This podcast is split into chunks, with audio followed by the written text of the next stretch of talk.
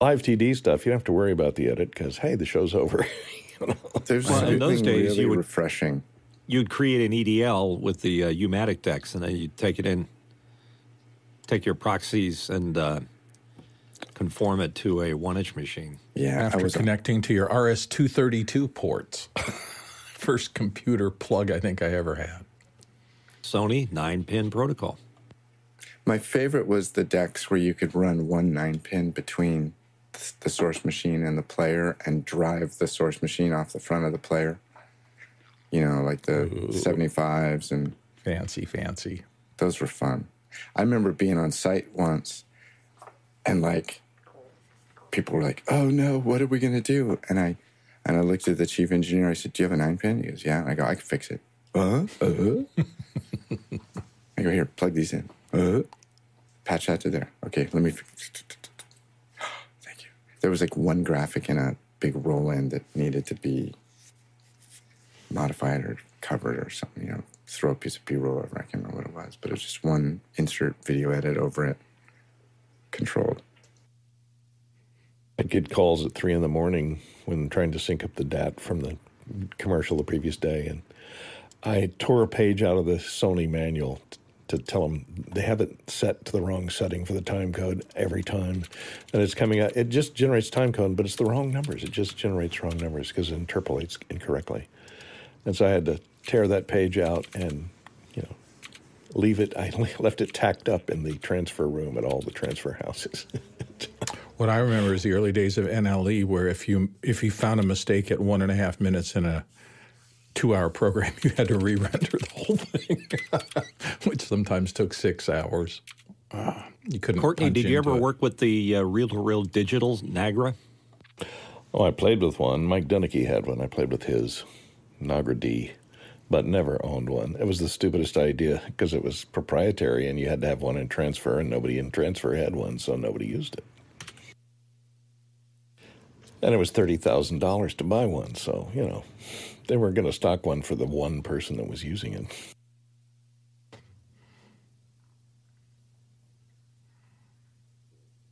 For the back-end crew, if interested for the first question, I actually have this graphic standing by that I can zoom in on. Cool. This is what I think is the most interesting, is the exception drawn out here.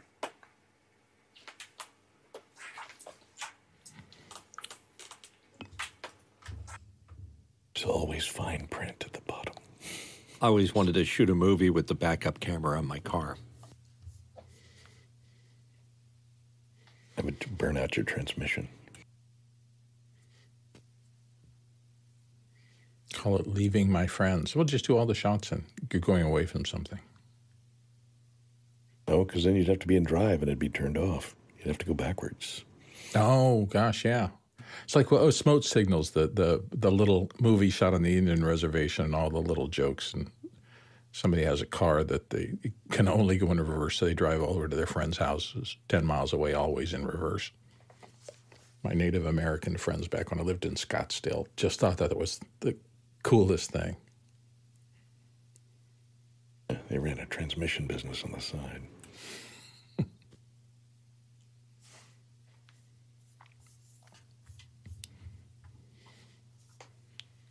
It's a perfectly good car. Why would you take it out of service just because it could only go backwards?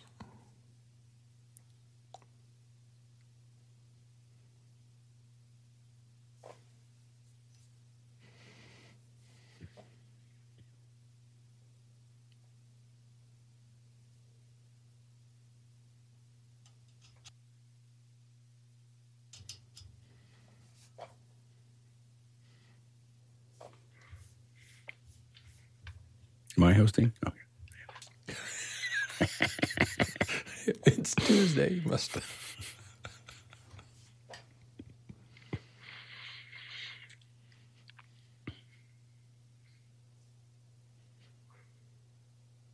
Hey, everyone. Welcome to Office Hours. If you're watching on YouTube, you can find out more about what we do at officehours.global. Our first hour is general discussion about media production. And our second hour is usually something we want to spend a little bit more time on. And for the next month, we're going to be doing more labs. less of a presentation and more of us just fiddling about. So we're going to talk about Keynote. We're going to talk about countdown clocks and how I build them in Motion. So we'll talk a little bit about how I approach that. Maybe you might be able to use it in your own projects, but you can ask questions about that. And we won't be moving at a very fast pace. And if we get to the end of it, then we'll go back to questions. So we'll so it's going to be a little more casual. So stay tuned for that in the second hour.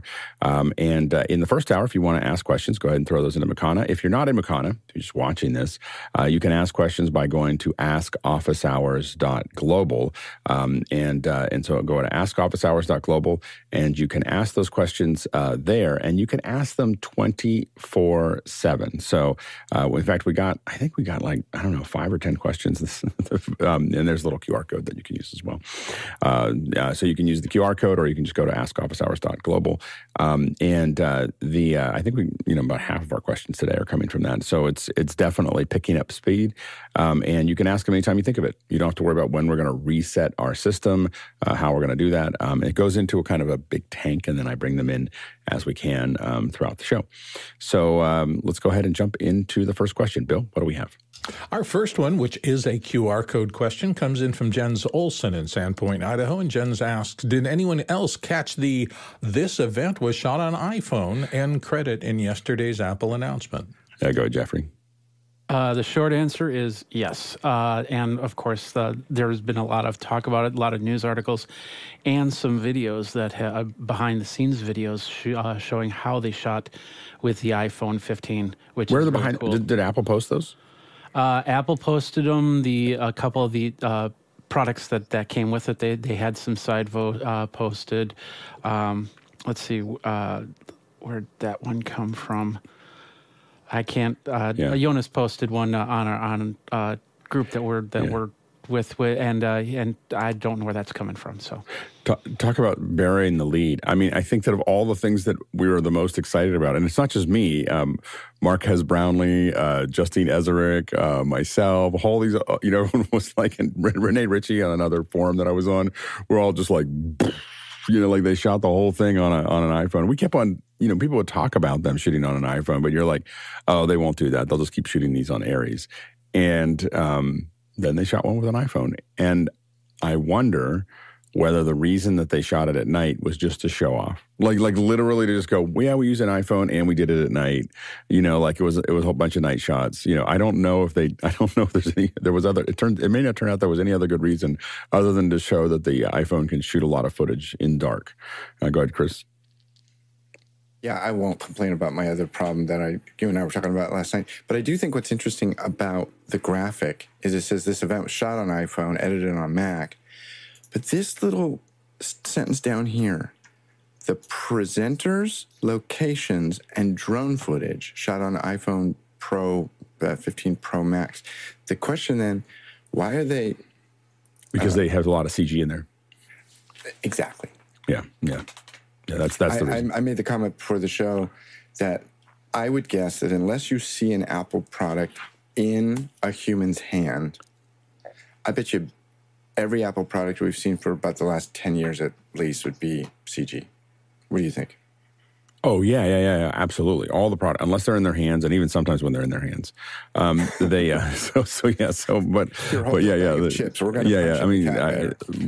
that a lot. I mean, I haven't done it for Apple, but we've done it for other products where you're holding, we have you hold something that is exactly the right shape, but we're not done with it yet.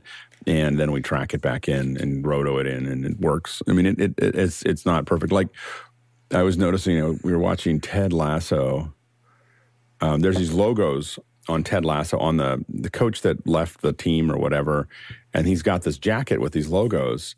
And in the third season, about halfway through, he's standing up, and I realized the logos are sliding. I'm like, oh my gosh, they added the logos later. Like they added those logos after they shot it. It didn't work. It was like, I was like, ooh. So they slide a little bit. But to get back to the iPhone, I mean, I think that was a pretty interesting, show of force, of using a phone for, for all of those things. I hope they really, it sounds like they put some behind the scenes. I hope they really break it down, because that would be a really I think they'd get more views on that than they might get on the release. I mean, you know, the release was fine. I mean, it's faster computers, and I mean that's good, and I'm sure that's all fine and dandy. But the end credit, that end credit is what everybody paid attention to, you know, so, in the product. Yeah. Alex, one question for you, because you have a very critical eye, as we all know. When you were watching it, because you said burying the lead, they didn't say, oh, by the way, we're admittedly shooting a video here. It was shot on a phone. When you were watching it, did you see anything that you didn't like? Yeah, the opening shot with Tim Cook, I was like, what happened to that shot? I did think the opening shot was not very impressive. Like, didn't look like an Apple shot. So I was like, it just felt very underwhelming. Like, and I think part of it was that the background was more in focus, and there was more stuff, and there was, but I felt like that the opening shot, I wasn't, I don't think there was any other place that it really jumped out for me, but it definitely jumped out for me in the very opening shot with Tim Cook, that it felt like a lower quality shot. And I remember thinking that right when it happened, not knowing that it was an iPhone, just going, I wonder what happened there. Yeah, go ahead, Bill.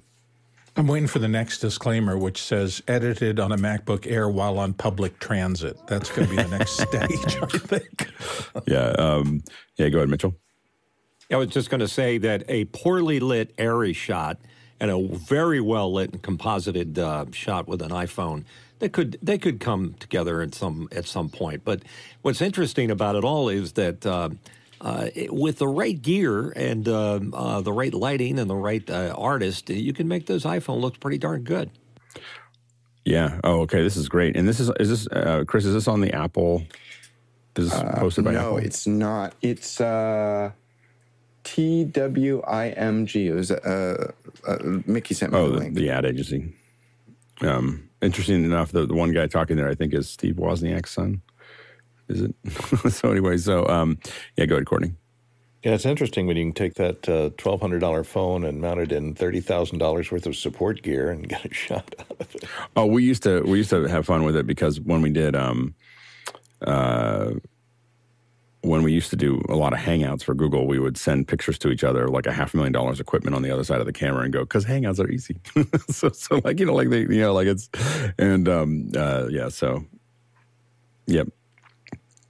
Oh, that's a good video. So, yeah, we'll have to take a look at that in detail. Chris, can you post a link in the chat so that we can? Yeah, it's good. Sure. Check it out. Yeah, so I think that I do think that there's someone like, what was it?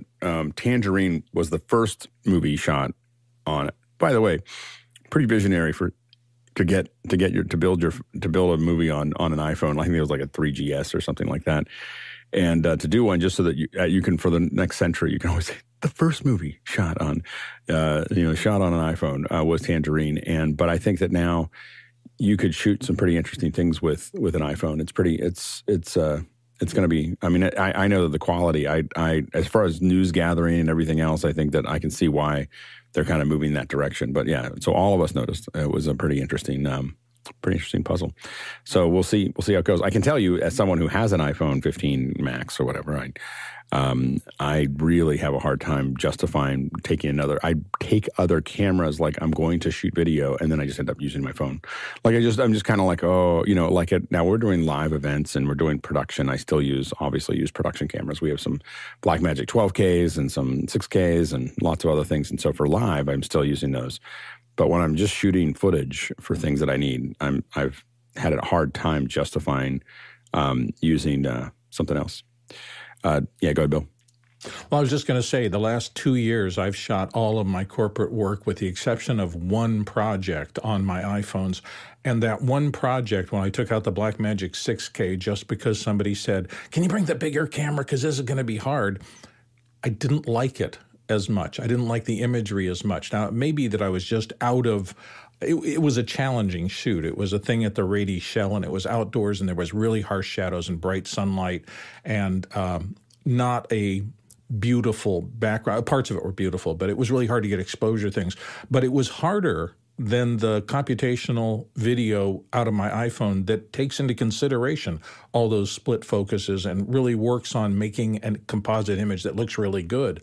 So that pushed me even farther into It's going to be tough to get me to reach for a different camera unless there's really something compelling. There can be. I mean, if I'm in a circumstance where I need a lot of audio support or something like that, yeah. But oh, and I think that behind the scenes is really useful as well, because it does show you that, like, and then you're still using professional equipment around it. Like, you're not, it's not like you're just shooting it with your, just handheld. It's like you got a techno crane and a Sparrow mount and a remote head. It's not like Justine is sitting there holding her pink. Well, I mean, that's exactly what I mean. If you go back and look at the video, I think I reposted it on my YouTube channel. But if you go back and look, when the 3GS came out, which was a brand new. When the 3GS came out, I immediately ran back to the office, cobbled together just a random bits and bobs that we had for real cameras, and threw the 3GS on it and said, this is going to be the future. And that was, I don't know, it was 2008 or 9, so 12 or 13 years ago, or 14 years ago. And so I was, but I was like, this is it. But of course, none of that worked at the time. So, by the way, we don't have a question for this, but I think we talked about this in the last, where did I put it now? I want to confirm, if I can figure out, I want to confirm, we talked about this in After Hours, I think, but I wanted to confirm that Jeff Keithley was correct in saying that this Avio USB-C does work with Dante to the phone. So this little guy is PoE on one side and USB-C on the other. By the way, it also charges the phone. Like, I didn't realize it would actually, like, I looked at my phone. My phone was like, I'm taking charge. Yeah, I was like, now you have a phone charger. It's a phone charger that carries Dante. But this is, but the reason I bring this up in this conversation is now you're able to actually deliver very high quality audio to the phone as well. So it's just something to kind of consider in that process. Next question. Andy Kokendorfer is up next from Vieira, Florida, and Andy says, testing the new Candeo Meeting Ultra in office this week. This promotes eye contact with remote attendees. What questions would you ask staff and or focus groups? And he's got a link. Go ahead, Courtney. Do you only use it with people with very long arms? Oops, sorry. That would be a very long arm. Because it's a touchscreen and these are people around a conference table, because it's designed with an Insta360 type camera sitting here on top, and they're pulling their individual pictures out of that, and it's a touchscreen, the girl on the left and the girl on the right would have to have, 6-foot long arms if they were going to touch something on the screen to do something, and they're awfully close together, and you'd have to have a pretty small conference table to put this in the middle and work both sides of it. So I don't see a keyboard or a mouse with anyone, so I think there would be some limitations there in its use in a conference situation, the way they've designed it. It would have to be a fairly small table, and you'd have to be pretty close to each other and across the table from each other with that device. And I would suggest using it, not promoting it as a touchscreen so much as, using a normal keyboard and mouse, wireless keyboard and mouse with it. Go, Jeffrey. So I've tested a couple of these. They're just basically standalone cameras that do the AI, and there's a couple I have downstairs that can do up to 7 faces at the same time because of the lens, and of course the display or the view of the lens there, which I think is. I'm not sure about this one, but you can get to about 150 degrees or more. And the cool thing about it was with those cameras, you could move around and it would still detect you. You could cross the paths and it still know exactly who it was. So I'm guessing that this is going to do the same thing. But as Courtney said, it's very static, so you got to be around the table. That's for sure. I think that it's, it's not the best technology. We probably wouldn't use it for something like this. But if you're in a regular conference call, it'd be nice to have something where you could hook up external, like, lav mics to each person. But other than that, I think it would be a great conference item. Yeah, go, John. Every one of these proprietary pieces of hardware die. They're worthless. I think conference rooms are over. Everybody set up a good workstation at their desk, and they can talk all in Zoom from their desk. Yeah, I have to admit that I think you have to really rethink like redesigning conference rooms to make this work. Like rather than, I think that the, I mean, I get it. Everyone's trying to figure out how to, I mean, you've got a 360 camera and you're going to figure out how to cobble together something. You know, this is a definitely when you have a hammer, everything's a nail, you know? So you've got, you know, Candeo makes Candeo or Candeo makes 360 cameras. And they're like, well, let's figure out how to sell more of them, you know? And so selling kind of hobbled office managers, things that, you know, things that they can kind of stick together so that their conference rooms aren't as bad as they really are. You know, I get it. There's a business there. There's business to basically paper over the fact that all the conference rooms were not built for what we're doing. There are a handful of them. I've definitely worked with companies who built their conference rooms around video conferencing. And when they did that, and I don't mean put something at the end of the room, they built it. There's actually a company in St. Louis. I'll just leave it that right now. But when I work with them, everything that sounds good, it looks good, and they're like, "Yeah, we paid attention to that when we built it. Like it was, and the whole thing looks that way, and it feels comfortable talking to them. So it's not impossible to do this. It is impossible to retrofit all glass conference rooms and make them actually work. Like that's not going to work. Like, and you need to rip them out and put ones in that actually make sense. I will say that after our experience with the Final Cut user group, the Final Cut virtual user group, I really think that building them kind of in the, not in the round, but in some kind of less geometric box sense and put the cameras on the outside, shooting in, may make more sense than what we're doing right now. Only because it really, now the problem is you get occlusions and everything else. You put them in the center of the, but I just think that it's the conference room thing is, as John said, I think is dead. and it's just going to slowly, we're going to see people try to tape over it for a while, but it's going to slowly wind itself out. Next question. Lois Richter is in Davis, California, and coming to us with this question. What's the quality difference between iPhone's main camera and its selfie camera? On a Zoom call, would that matter? And how much does Zoom reduce resolution? Yeah, I don't know what the selfie camera resolution is now. I think it is still considerably less than the main camera. So the main camera is, I don't know if it's a really effective, but I think that the selfie camera was for quite some time only delivering 720p. And the main camera, I believe, was doing 1080p. And also, I mean, the main camera has a 48 megapixel capability, where the selfie, I think, is still 12 megapixel, if I remember correctly. And it was, I think that I think it could make a difference if you're shooting something. I wouldn't want to shoot something I want to use with the selfie camera. But I think that if you're on Zoom, the amount of work it would take to use the other camera would not be worth it. So I think that that's the, but I think that you have been for a long time, or for a lot of time, I think you've been limited to a 720p signal when you use the selfie camera, but I'm not 100% sure that that's the case right now. 48 megapixels for the main, 12 megapixels for the selfie, it looks like. Right, and 12 megapixels is enough for 1080p video, so that's much lower. But I don't think that for some reason I don't think that the selfie was delivering 1080p, at least in the past, and I haven't tested it from the phone. When I'm on the phone, I just assume I'm going to use the selfie camera. So, and when we bring people in, we assume that they're going to use that. But for a long time, at least until the last couple of years, it was a 720p signal out of the selfie and a 1080p out of the main camera. So we should take a look at that. Next question. Al Trivett in Carmichael, California. What are the reactions to Apple's M3 hardware releases? Go ahead, Mitchell. I laughed, I cried, I swooned. I'm not sure. I mean, it's great that they came out with it, but they put it in the wrong machines. You're typically expecting that the top-of-the-line high-end Mac, the Mac Pro, would end up with the M3, but that was not the case. They stuck it in other machines that you would not necessarily have anticipated. We talked a little bit about this on After Hours last night, and I know Alex has a very definite opinion on it, but I think I'm one of those confused people, Alex.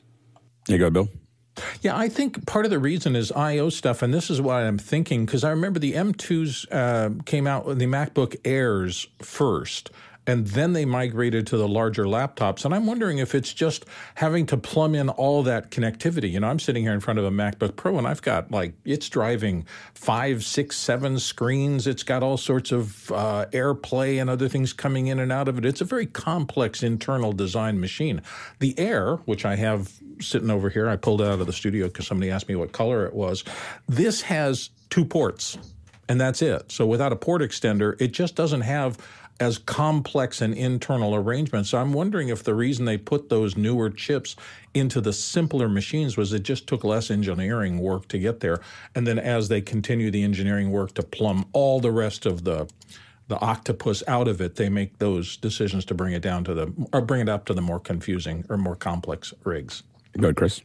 I think when it comes to these types of decisions, more often than not, and by more often than not, I mean probably always, they are decisions made from a marketing standpoint and not from an engineering standpoint. You got to remember, Apple is a $3 trillion business, depending on market cap, depending on what day of the week you're looking at their stocks.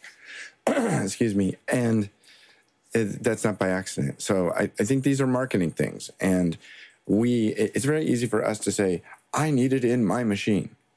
Of course you do. And so does everybody else is saying the same thing. And Apple is saying, we can make more money if we do it this way. Let's do it this way. Go ahead, Courtney.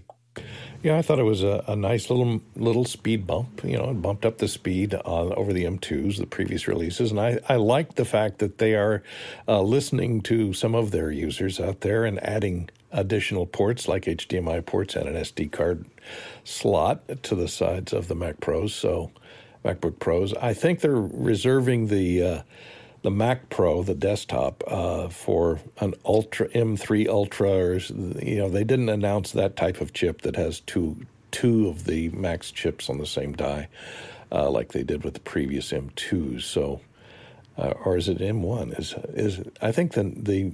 Is the Mac Pro, the current Mac Pro, have an M2 chipset in it? I'm not sure. Same as the Studio. But anyway, so I thought it was a limited improvement, but nothing's changed architecture-wise, really. They added a couple of cores, moved a few cores around from performance to economical to energy conservation, et cetera. But it's basically the same with about a 15 to 20% boost over the previous last year's models. Go ahead, Jeffrey. Yeah, I totally agree on that. You know, the one thing that they kept saying, that the two parts, which goes in line with what Chris just said, is that the M3 chips, the 3-nanometer chips, were a lot harder to produce at this point in time. And as far as I've seen, I've not seen any news article saying anything about the production going back to some sort of normalcy. So they're pretty much hedging their bets that people really need the MacBook Pros, really need the iMacs, over the iPads or anything like that. So I'm still guessing that we're not going to see an M3 iPad until maybe March of next year, if not a little bit later. But we'll see what happens there. But I'm fairly impressed that they brought out 3 different chips, and I can't wait to see how many dies they can put together to make like the super ultimate supercomputer that you could put into your bag. Yeah, and I think if you're an M2 owner, I don't think that you're the target market for this, that presentation. The presentation is really, hey, look at how much faster it is than an M1. And most importantly, look at how faster it is than an Intel, 11 times faster than an Intel. So it is driving home to the folks that, I mean, and when we say Intel, my laptop. A 5-year-old Intel. That's what they're talking. My laptop, which was the last version of Intel's that were released, is right here, and I'm still using it. And I have to admit, I looked at it and I was like, 11 times faster. I may want to start thinking about a new laptop, but not yet. But it adds pressure. But that's what they're selling to. They're not selling to M2 owners. They're selling to Intel owners that are still hanging on to their Intel machines and going, it can be a lot faster. Life can be a lot better, for this. And so I think that's really where because that's where the sales are for them.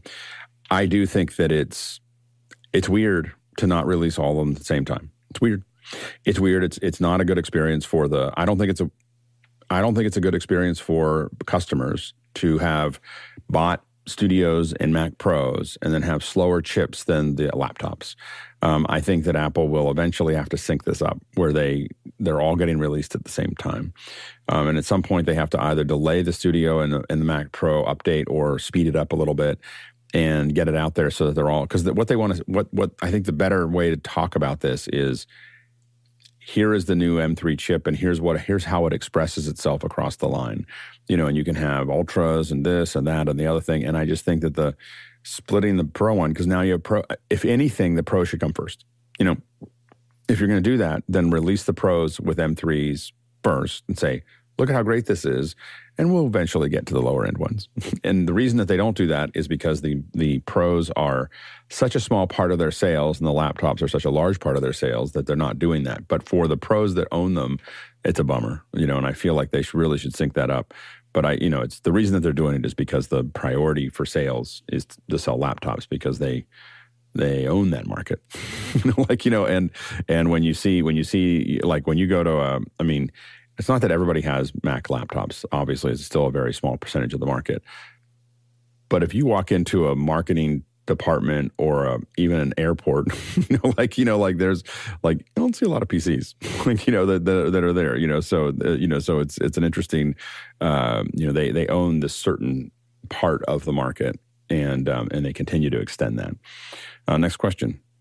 And next one comes from Jeffrey Powers, Madison, Wisconsin, here on the panel. The Apple event used BeastGrip hardware on the iPhone 15. Has anyone used this camera cage before? And he's got a link to it. Go ahead, Courtney. I haven't used it, but it does look interesting in that they have a selection of lenses, including this anamorphic lens down here, so that you can add an anamorphic lens to your iPhone and shoot 133 on the square aspect ratio chip and give you a wide angle using a lens, an anamorphic, and stretching those pixels in post. So that looked kind of interesting. Other than that, it looks like your typical cage that you can mount a phone into. I don't think it offers any type of stabilization or anything. It's just a way to hang on to it and mount lenses in front of the existing lenses. Yeah, BeastGrip's been around for quite some time. I mean, I think the first time I saw them was six or 7 years ago. A lot of social teams use BeastGrip. We see them a lot. When we're working with a large social team from an ad agency or whatever, BeastGrip is probably the one that we see the most. It's very, very flexible. It has a lot of lens options. It is, the Small Rig and the BeastGrips are the two that we see probably the most, but BeastGrip is, in a social team, what we see from social teams is probably the one that they use more often than any of the other ones. It does give you a lot. And I think that Apple's spreading the wealth a little bit. We saw a Small Rig in, for some reason, I like the Small Rig. I will say that personally, the lens options look better in the BeastGrip. I like the Small Rigs. I feel like they feel more rugged than the BeastGrips. That's why I have Small Rigs, is mostly that I don't need the lenses. And they look interesting. And some of the newer ones, I haven't looked at it for years, but I always felt like the BeastGrips had this they were well built, but they just had too many things going on in them compared to the Small Rigs. But we saw Small Rig in the Rodrigo video, and so I think that Apple's probably going to, when they show behind the scenes, they're probably going to kind of spread the wealth among different ones because you can do the shot with all of them, and it may be up to the filmmakers, but it's also something to kind of think about there. But they're very good rigs. Both of them are very good rigs. Next question. Vincent Alvarez in Bellingham, Washington. What's a good portable monitor for that's about 8 to 10 inches HDMI for using with an ATEM and possibly outside on dry days only, work using with a drone? Budget is $300 to $500 U.S. Well, obviously, when you're working outside, what you're really looking for is you're going to be looking for nits. You know, how many nits is the monitor? The ones that we bought at that price range have typically been Lilliput. And I don't know, they're always putting out new ones. I know that they since I used to buy them direct, we bought so many Lilliputs that we stopped buying them on Amazon and started buying them directly from the company in bulk. So I get emails of like, hey, this is the new one. And I know I just got some new ones, there. I can't find them right now, but Lilliput is one that, that I would look at. I think that when you say 8 to 10, it's kind of a weird size But if you go to, like, you can get a Lilliput 5.5, just to put it in perspective. So it's a little smaller than what you're looking at, but it's 2,000 nits. HDMI monitor for $279. And so they've got, you know, I'd have to look at, you know, they've got some 10-inch ones as well for $329. And, you know, when we started buying them, they were very, they're a little rough, you know, but they were cheap, and I still have some laying around, and they worked pretty well, and they've gotten a lot better over time. Feel World is another one that is out there that that people use. I haven't bought a lot of those just because I'm used to the Lilliputs for, again, in that area. There's a 10-inch one that they have here that is 1,500 nits, and you really want at least 1,000 nits on your screen. But 1,500 nits, $359, and that's a 10-inch Lilliput, and that does both HDMI as well as 3G SDI. Yeah, go ahead, Bill. I'm going to just support that. I use a Lilliput here in my teleprompter rig, and the thing I like best about it is that they often have HDMI pass-through, so you get an input and an output, which is a little hard to find. They're really good in teleprompters because they also have on board the ability to flip and do the rest of that stuff, so you can use it for both field work and teleprompting. It's been really solid for me. Yeah. Go ahead, Mitchell. I have a Feel-Good 4K and a Andy Cine 4K. They're identical, so they got to be made by the same people.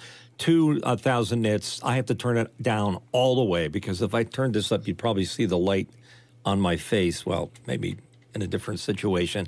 They're quite bright. And then my next question is, what about Small HD? We haven't heard that yet. They're just a little more expensive. Yeah, go ahead, Jeffrey. Yeah, Small HD is a little more expensive, but good. I have the Feel World sitting right in front of me as my confidence monitor. I like those, but here's an alternative. If you get like a Magewell, and then you plug in the Magewell NDI, HDMI to NDI, and then you can use your iPad with a program called Top Director, which captures the HDMI, and you can actually purchase color tools, being able to apply LUTs and things like that to that. And you can use that as a remote monitor that's detached from the ATEM. Yeah, and I think I would list, you know, the what I was looking for, trying to keep between $300 and $500. That's why I suggested the Lilliputs. As you go over that, there are the three big brands that I'd probably look at are Atomos, Small HD, and Blackmagic. The Blackmagic 12G monitor. I don't own one. I just haven't been able to justify it. But man, I've seen it in production, and it's a very pretty monitor. So, and it records and everything else. Atomos and Small HD all record, but those are the big three that. Once you go up above $500 that I'd start to look at. Next question. Next one comes to us from Mike Edwards in Brooklyn, New York. Morning, everyone. Comparing the M32C rack mount audio mixer versus the X32 Behringer for the same thing, which one would be the panel recommend and why?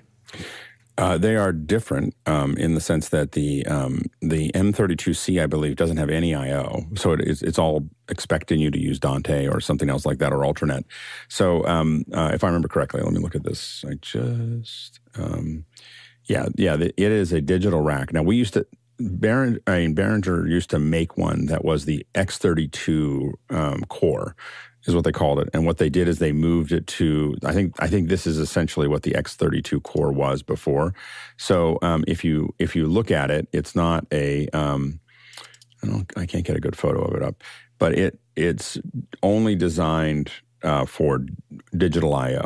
So I think it has one card you can put in it, so you can put a card in for Dante. So it has all the things that an X32 has, just no analog I/O. So there you go. There's a good picture of it. So that's your. So that's the difference. So I have not. I bought some kits with that, and just found that every once in a while I still needed some I/O in it. So we had a bunch of the Behringer cores because I was like, that's all I need. I just need Dante. And I just found having no, like if it had 4 channels of analog, I'd be okay. But usually it's like, oh, I need to deliver something out and I can't do that. So I would still recommend the X32 over top of the M32 rack mount because, I think that, but if you're absolutely sure that you're only doing Dante and you just want a mixer, a hardware mixer for that, then it works. The interface is just the same. and it works just the same. So it's, and I've definitely used the Behringer version of this. I haven't used the this version because every time I get close to it, I go, oh, I'm going to need 2 in, 2 outs. So next question. Next one comes from Brody Hefner in New York City. These revealing CT scans by Lumafield presented by Adam Savage demystify USB and Thunderbolt cables so effectively that I think every cable consumer should see them. What do the panelists think? We had those on the show before, and man, they're cool to see those. Yeah, I mean, I think that the main thing is I just wish that they had to do that for everything they put on Amazon so that we actually knew what we were doing. I mean, I don't have a CT scanner at home. And so so I think that, but I think that we should, somebody should do as a service, just do CT scans of all of them and then put them in their reviews. Like, this is what this one is. This is what this one is. Go ahead, Courtney. Yeah, I thought I detected a microtumor in one of them, but a lot of people don't realize that in those molded chip connectors, there's a lot of chips that are in the molded connectors. There's a lot of chips built into a lot of those, especially the USB-Cs and the HDMIs, that can have leveling chips or amplifier chips or, A-to-D converters are all built into the actual, shield on the chip, shield on the connector itself. Next question. Next one comes to us from Jens Olson in Sandpoint, Idaho. Could you create a spatial audio track of a live concert performance recorded with an ambisonic microphone? And how would that compare to a traditional studio mix spatial track? That's a QR code, by the way. Yeah, so we've done that. I mean, we've done some version of that, and I think that if you go back and look at our Ambisonic to 5.1 that we did with Mickey, I think that you get a little sense of what that and we had a whole microphone array set up. So I'm not going to try to explain all of that because there's a show that we've already done that covers that. But anyway, so. You can do it. It's not going to be the same as if you had all the individual tracks. When you have all the individual tracks, you can put them in a lot of other places. If you want to kind of create that experience, you may be able to do that fairly effectively. It's not going to be anywhere near the same as having the individual tracks. But what you can do is there's a variety of plugins that will convert your Ambisonic to 5.1 or other things, so, and so you can use a first order, second order, third order mic. It's going to build that space, and then you can convert it down. And again, we did a whole thing on it. So I would take a look at that. I would, if someone said, are you going to do a live? And I do live stuff where we do it to either, 5.1 or 5.14 or other things like that. And we definitely want all the tracks. Not only do we want all the tracks, a lot of times we want to know if the artist has a click track. And if the artist has a click track, we want them to come in and track things with us so that we can understand what they're going to do. And then we start putting in, we start building up the automation for it and everything else, because to really get the full value out of a surround, you need a little bit more time. So so anyway, those are things to think about there. I don't think Ambisonic is. I mean, we've done some Ambisonic at concerts, and I don't think it's a great experience. It's okay. I think Ambisonic works better when you're grabbing just kind of general stuff around you. So we've done that a little bit with our coverage of events. Quick reminder: even though we have still a lot of questions, just reminder that we will do a little bit of a countdown clock discussion, and then we might go back to questions. So so just because there's a lot of questions, we probably still are going to get through them all. If you have more questions, you can go ahead and ask those now. Vote on those questions. It really does make a difference when we have this many questions for the producers to be out there voting on the questions. So please vote on the questions. If you are not in Makana, you can go to askofficehours.com. I'm sorry. Well, you can go to that, but you can go to askofficehours.global. And if you go to askofficehours.global, you can actually ask those questions any time of the day. So we're bringing a lot of these questions. You'll notice that Bill's saying, oh, this came in from the QR code. That the time it comes in is all over the place. And so it's really worth, when you think of the question, just go to askofficehours.global and throw it in. All right, next question. Wes Decker in Fort Worth, Texas comes up with this one. Apple's new M3s with their new GPU architecture that includes hardware ray tracing, hardware mesh shading, and dynamic caching seems ideal for the Vision Pro. I'm curious if the panel thinks it might ship with the M3 and if anyone might want to buy me one. Get in line, dude. Yeah, exactly. Yes. I'll be happy to buy you one. I go with my spare cash.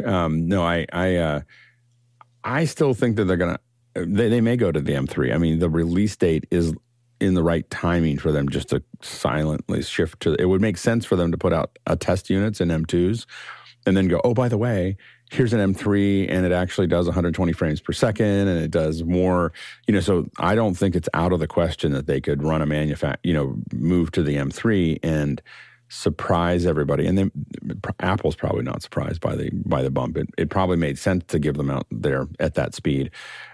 So I wouldn't be surprised if we saw an M3. I thought about it a little bit last night, and I think that they could absolutely update it and give us something faster. I don't know if they will, but it's quite possible. Next question. Cindy Drozdarf and from Erie, Colorado says, how about I have about 13 USB accessories to plug into my Windows desktop. What hubs do you recommend? And this also comes in from the QR code. Yeah, go ahead, Mitchell.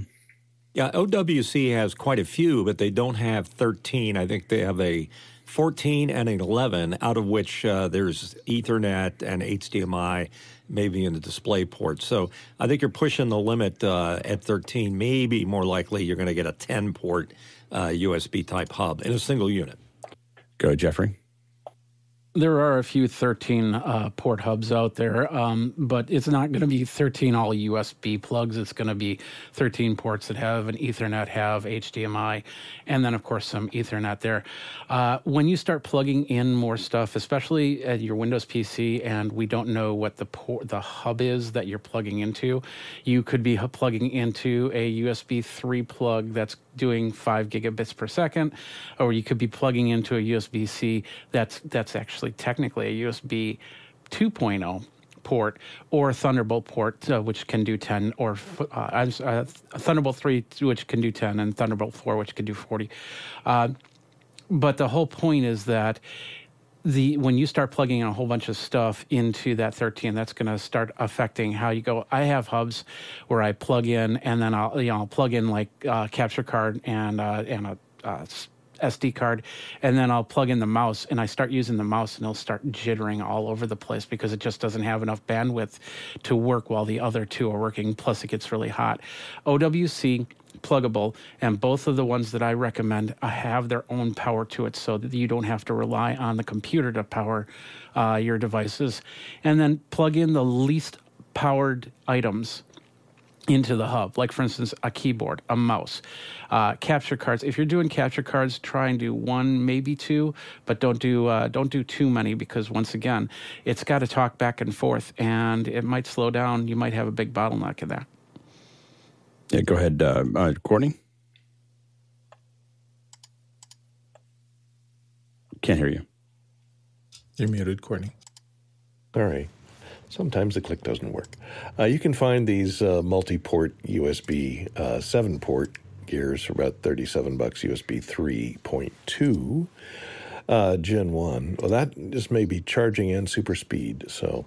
But I would suggest getting a couple of those and plug one into the front and one into the back, because a lot of times the front USB ports on a desktop PC and the back USB ports are on a separate chip, separate controller chips. So you get two different lanes of USB 3 going through two separate controller chips, and that way it will split up the bandwidth between the two controller chips. But you could do it that way and get your 14 ports with that 7 port that I just showed.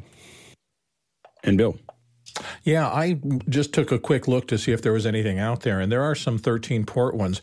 You don't want anything passive. You need something that has a plug-in. This, unfortunately, is only USB Type 3.0, so it depends on the peripherals. If you have new things, I probably wouldn't buy something with 3.0. Courtney's right. You want to go with the latest standard to get the long-term things, but you don't really need one of the high-powered data ports that converts it to 27 different kinds of signals. In this particular case, you're just looking for a USB extension, so I'd go with the USB 3.2 multi-port that's not terribly expensive. These are only about yeah, 20, 30 bucks. Again, Courtney? And one thing I forgot to mention is if you're going to use your mouse and your keyboard and your PC has some USB 2.0 ports, plug those into the 2.0 ports and don't put them on the split-out hubs.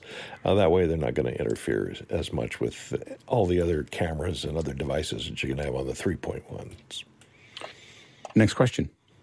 Gabriella in Malaysia says, I run live video production with an ATEM Constellation, Ultra Studios for key fill, deck links for Zoom, ISO, and multicams. Program is to live streams or the occasional iMag. Would a sync generator be important in my workflow, and how would it help? So the iMag is the place that will make a difference. So if your cameras and your switcher are synced, well, and basically, you know, that's the big thing, is that the cameras and the switcher need to be have a gen lock. If they're gen locked together, then what you're looking then what you'll end up with is much lower latency, a couple frames, which makes a huge difference on iMag. It's not going to make any difference for the other stuff. But what it is going to make a difference is having your cameras and your switcher locked together, so that the switcher doesn't have to wait for up to a frame or two to sync that frame up with the cameras. Next question. Thanks, Gabriel. Funshaktarji in Dharamshala, India says, greetings, panelists. What do you need to power an ATEM Mini from a car battery?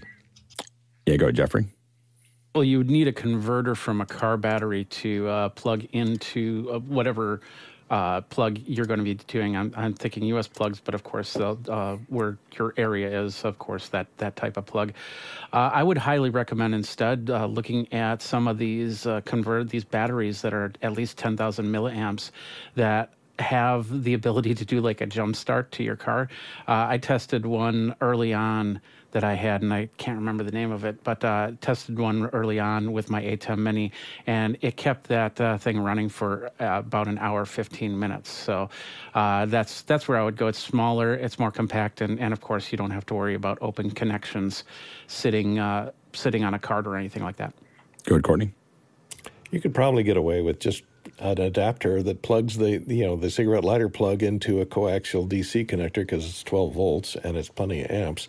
It's not going to be regulated, so it probably could get 13 volts out, 13.4 volts out to 12 volts out, depending upon the state of charge of your battery. Another possibility is to make something. If you're a DIY person, you can get these little buck converters that are DC to DC converters and output 12 volt regulated at about 2 amps or 3 amps, up to 5 amps, and just put one of those in the end to 12 volts in, 12 volts out. And you can adjust the voltage so it's exactly at 12 volts regardless of the input voltage. And that would give you a nice regulated DC output. And there's probably some things out there that do that, but just a cable converter will probably work. Next question. Scott Mueller in Germantown, New York has this one. Has anyone used a tour box for Premiere Pro editing, or a loop deck, which is better? Go ahead, Mitchell. I always tend to compare them to just the JKL keyboard shortcuts that you have, and that really improves your efficiency. Of the two, the touch box and touch box or the loop deck, I kind of like the loop deck a little bit more, but neither of them would be my answer, because all I'm really looking for is a nice weighted shuttle jog knob that is not some tiny little piece of plastic that I gotta like push around with my fingertip. I don't really like that. I just like that very solid weighted jog control. I even bought an Avid Artist control, which I used with my Avid system. And in the beginning, it was kind of cool. I had flying faders and I had a jog knob on it. But before too long, it just got pushed off to the side. And JKL is your friend, so you may not need either of them. Good, Bill. I'm kind of in the same place. Here's the tour box. It's these little controllers that do specialized functions. I guess if you're constantly going to just be in the same seat and you're never going to move and you're never going to go on the road and you're never going to take it anywhere, whatever peripherals you want, you will normally get used to. Like Mitch, though, I find that with all the keyboard shortcuts I have available in my edit system, I just want my hands on the keyboard at all times. Even reaching out for a mouse is something that I do not do anymore, because I once shot an overhead picture of how many times I had to fling my arm out to take care of all the to the mouse, back to the keyboard, to the mouse, back to the keyboard. And it just looked really inefficient and silly. So I keep everything touchpad on a laptop and I never have to move my arms. And I think that makes me faster and more fluid than having to reach out to an external controller. Your mileage may totally vary. Yeah, I will admit that I own both of these and I have tested both of them, not with Premiere, but with other apps. I just find myself going back to the keyboard. I just can't quite get myself. And I have like all kinds of hardware devices. I'm like, this is going to be the hardware device that I use, and it's going to make me so much faster. And then I'm like, back to keyboard shortcuts. Yeah, go ahead, Mitchell. If they could take my HyperDeck shuttle from Blackmagic and adapt it as a remote control from my Premiere Pro, I'd be very happy. It's got a great knob on it, and the start, stop, play would be a nice little addition. But like all of you guys, I like to keep my hand on the keyboard, and the mouse is a distraction. You don't want to go unless you have to. Next question. Andy Toy in Waterloo, what's a good camera or phone to use for stills and video at fast sports events like Formula One? Camera or phone? At this point, you know, the phone is probably, this is where you start to get to want to have something a little bit more, you know, so to get great photos from a race, assuming that you're going to get a good position, that's where you start to want really long lenses. You're going to want to, find places where you can, where they're going to come around the curve and you're going to have some time to shoot them there. And so I think that that's the real challenge for you. I think phones are hard to shoot this kind of footage with specifically. And of course, when you're taking photos or stills, remember that there's two different problems you have. If you're shooting outside and you're shooting video, you want to keep that shutter speed to be just twice whatever your so if you're doing 30 frames a second, you're at 1/60th. You don't. If you turn it up to 120 or 240 or whatever, you're going to end up with a problem where you don't have. The motion blur looks weird. It looks very stuttery. So what you're going to need to do is for video, you're going to need ND filters if you're outside, so that you can maintain that process. You're also typically in most cases you're going to want to stop down a little bit. So both of those go together because you're going to want a little bit more, things moving fast, you tend to want a little bit more depth of field. But with stills, of course, you can turn your shutter speed up, and so you can be able to shoot and it just depends on how much motion blur you want when you're taking that photo. Yeah, good, Courtney. Yeah, Alex covered most of it. I was going to say for stills, you want to get a very faster shutter speed, so you might want to set it to a little higher ISO and stop down a little more. But the problem is the stuff in the background that will be in focus, so you kind of lose the effect of speed. And what a lot of guys like to do is pan with the car while they have the shutter open with a slower shutter speed.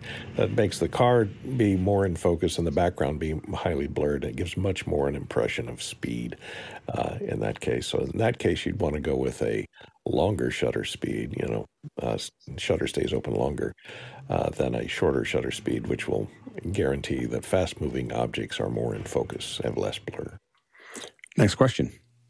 Robert Sababity in Poland says, I watched the Central European Rally this weekend on YouTube with Dirtfish mainly having interviews on site recorded with an iPhone and action shots by Red Bull and so forth captured with high-quality cameras. Is this the way sports events are now being produced? Or more and more, yes. The cell phone, for stand-ups, the cell phones are doing, I think at some point someone said the cell phone looks pretty much the same, if not better, than the 2/3 inch chips we're using for those things. Do they work well with live production? No. Do they work well as doing pickups? Really well, to the point where I have a hard time, unless I'm doing kind of a real short depth of field and I want to be artsy and everything else. If I just want to grab that footage, you have to remember that these rallies, most of that footage is kind of throwaway. Like no one's going to watch it again. And so being able to, just grab it and be super portable. Now the kits, oftentimes, I don't know what they used here, but oftentimes the kits for the phones become a little heavy because they start putting all the stuff on that we saw for the Apple event to make them look better. One of the big advantages that they have is they have a cell coverage or Wi-Fi. And so, what people are getting used to is being able to shoot those clips and upload them really fast. And so especially if they're on a local Wi-Fi network and the server is somewhere that they can get to, they're able to push these much faster than they would with traditional video. So traditional video, they got to pull the memory card and they got to go this way and they got to do that. Here, they're able to pull it immediately. And if you look at what's happening now with Blackmagic Cloud, they're going to be able to just as soon as they hit stop, it's going. And same thing with camera to cloud. The camera to cloud for Frame.io, they're able to deliver these in near real time back to the system. And so I think you're going to see a lot more of those pickups coming from iPhones. Next question. Evan Troxell in Talent, Oregon is up next. Has anyone here recorded a roundtable conversation using an Insta360 camera just for the video portion, not audio, and then split the footage out into four talking head shots to cut between? Anything to watch out for in that scenario? Jason Snell, I haven't done it, but Jason Snell's doing it. Like he's using the Insta360 to do that right now, or he might be using the GoPro, but it's either the GoPro or the Insta360. And he's doing exactly what you're talking about, which is using it for one of his roundtable things. I think that it seems to work pretty well. He has a whole process to it where he brings it in, and I guess there's some software that he can cut to very quickly, and so you can just cut to the folks. And I think that they even are now working on, they have some software that just you can identify it and it'll go to those places based on the audio. So there's I don't think the video quality is very high. I think that it's okay, for that. But I think you get video out of it. But he seems pretty happy with it. I guess I'm used to bigger cameras and more stuff. So I would rather use a couple of the Insta360 links and put them up there, and then have some presets where I can kind of jump to them. We've used those in the past, and I feel like that's been a better experience than what we're talking about here. Anyway, next question. Again from the QR code system, this time from Wes Decker again in Fort Worth, Texas. I want to thank you all for the warm invitation to join the panel yesterday. I'm not sure if I'm in the same league, what league, as all of you, but I could try out for Office Hours Jester if there's an opening. I think there's people in line for that. I signed up at officehours.panel. Jester didn't work as a descriptor. I didn't know. I didn't know we. I didn't know if we had a league. I didn't know that there was a league. I got left out of the league conversation here. Go ahead, Mitchell. Yeah, if you want to join us for the show workshop, it's a good place to get your feet wet, see how comfortable you can get. We've got all the bells and whistles that you would normally see. So it's today at 12 o'clock Pacific and 3 o'clock Eastern. Next question. Next one comes to us from Cindy Drozda again in Erie, Colorado. If I plug a USB Type-A cable through an adapter into a USB 3.2 Type-C 20 gigabit per second port on my Windows 11 desktop, will I receive the full 20 gigabits per second? No. So you're limited to the USB-A speed.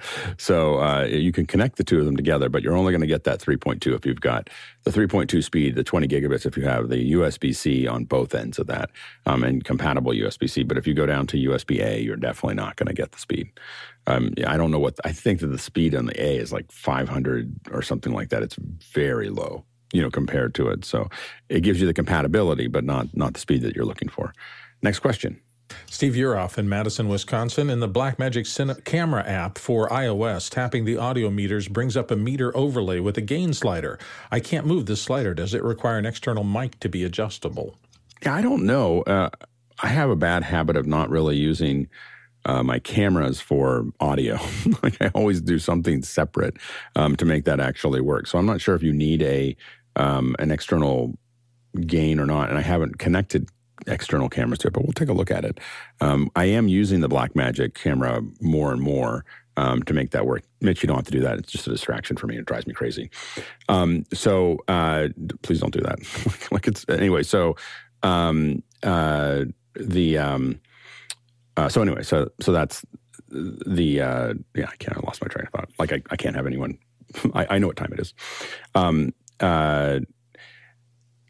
Sorry, I got a little lost. Okay. No one should signal to me. I understand what time it is.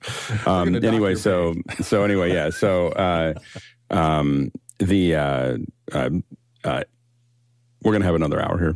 We'll talk about countdown clocks here in a second. When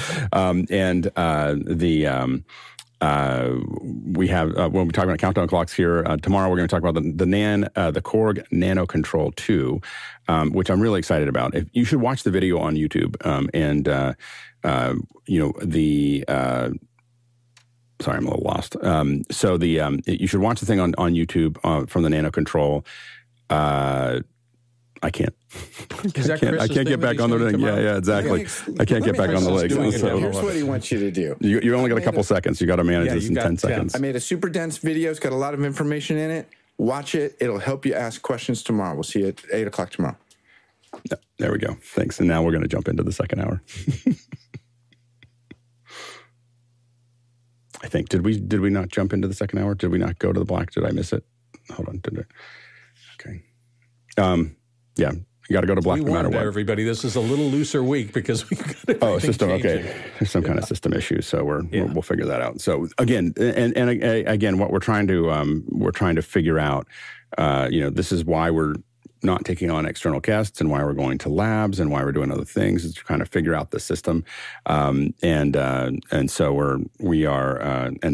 the system is. It's not working. So anyway, we're an active speaker until we get to the other side of that. What we're going to do, what we're doing this week, next week, probably for a little while, is these little labs. And the idea is that they're not really a presentation. They're more of we're just going to kind of open something up and talk about it, answer your questions about it. Chris is going to do one on Nano Control tomorrow.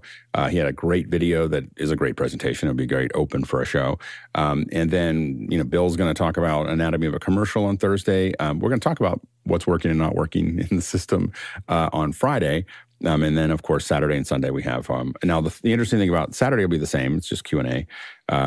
Sunday, and I don't say just Q&A. I mean, I like the Q&A the best. I find the second hours to be fairly stressful. So the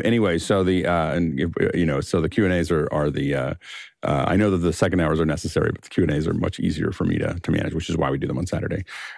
Sunday is introspection, of course, and we talk about all the stuff that you want to ask about office hours itself. We're going to jump into to countdown clocks.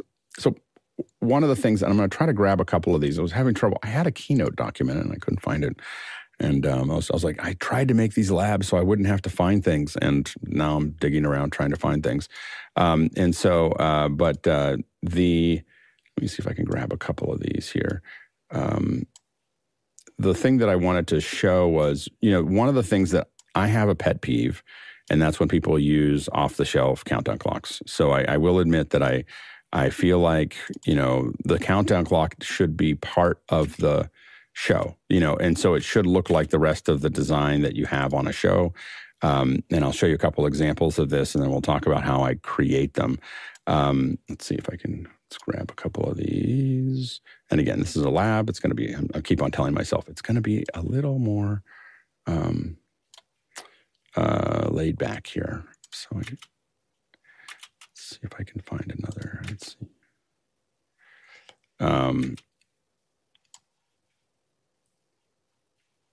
Let's see. I'm just going to grab a couple of these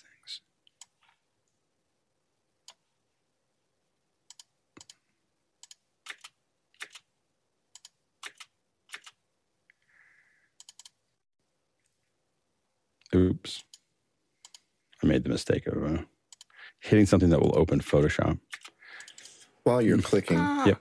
I think what's interesting, Alex, is that you have really taken the mindset that the show starts well before the show, and that there's some technological reasons for doing this. You use a term, cooking the system or heating the system, or I can't remember what it is. Warming the edge. Warming the edge. There you go. And that helps you get...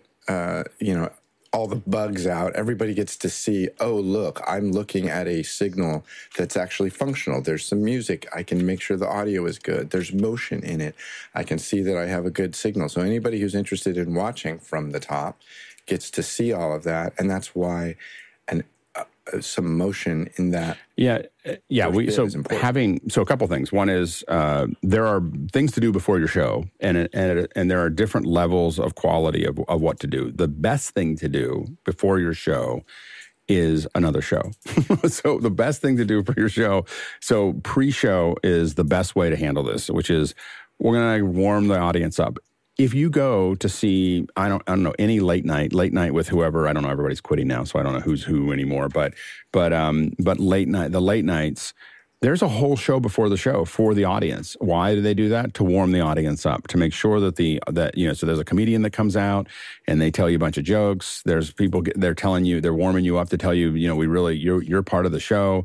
Usually the host comes out and says, hey, how's it going? I'm really excited to have you here, blah, blah, blah, blah, blah. And they tell, like Stephen Colbert told the famous story of his, like how he met his wife, in one of the pre-shows, someone recorded that. So there's a lot of things that the pre-show can do, and it's really the best thing to do is to do a pre-show of 20 or 30 minutes before your show. Gives people some reason to be there. Someone's typing and the mic's open. The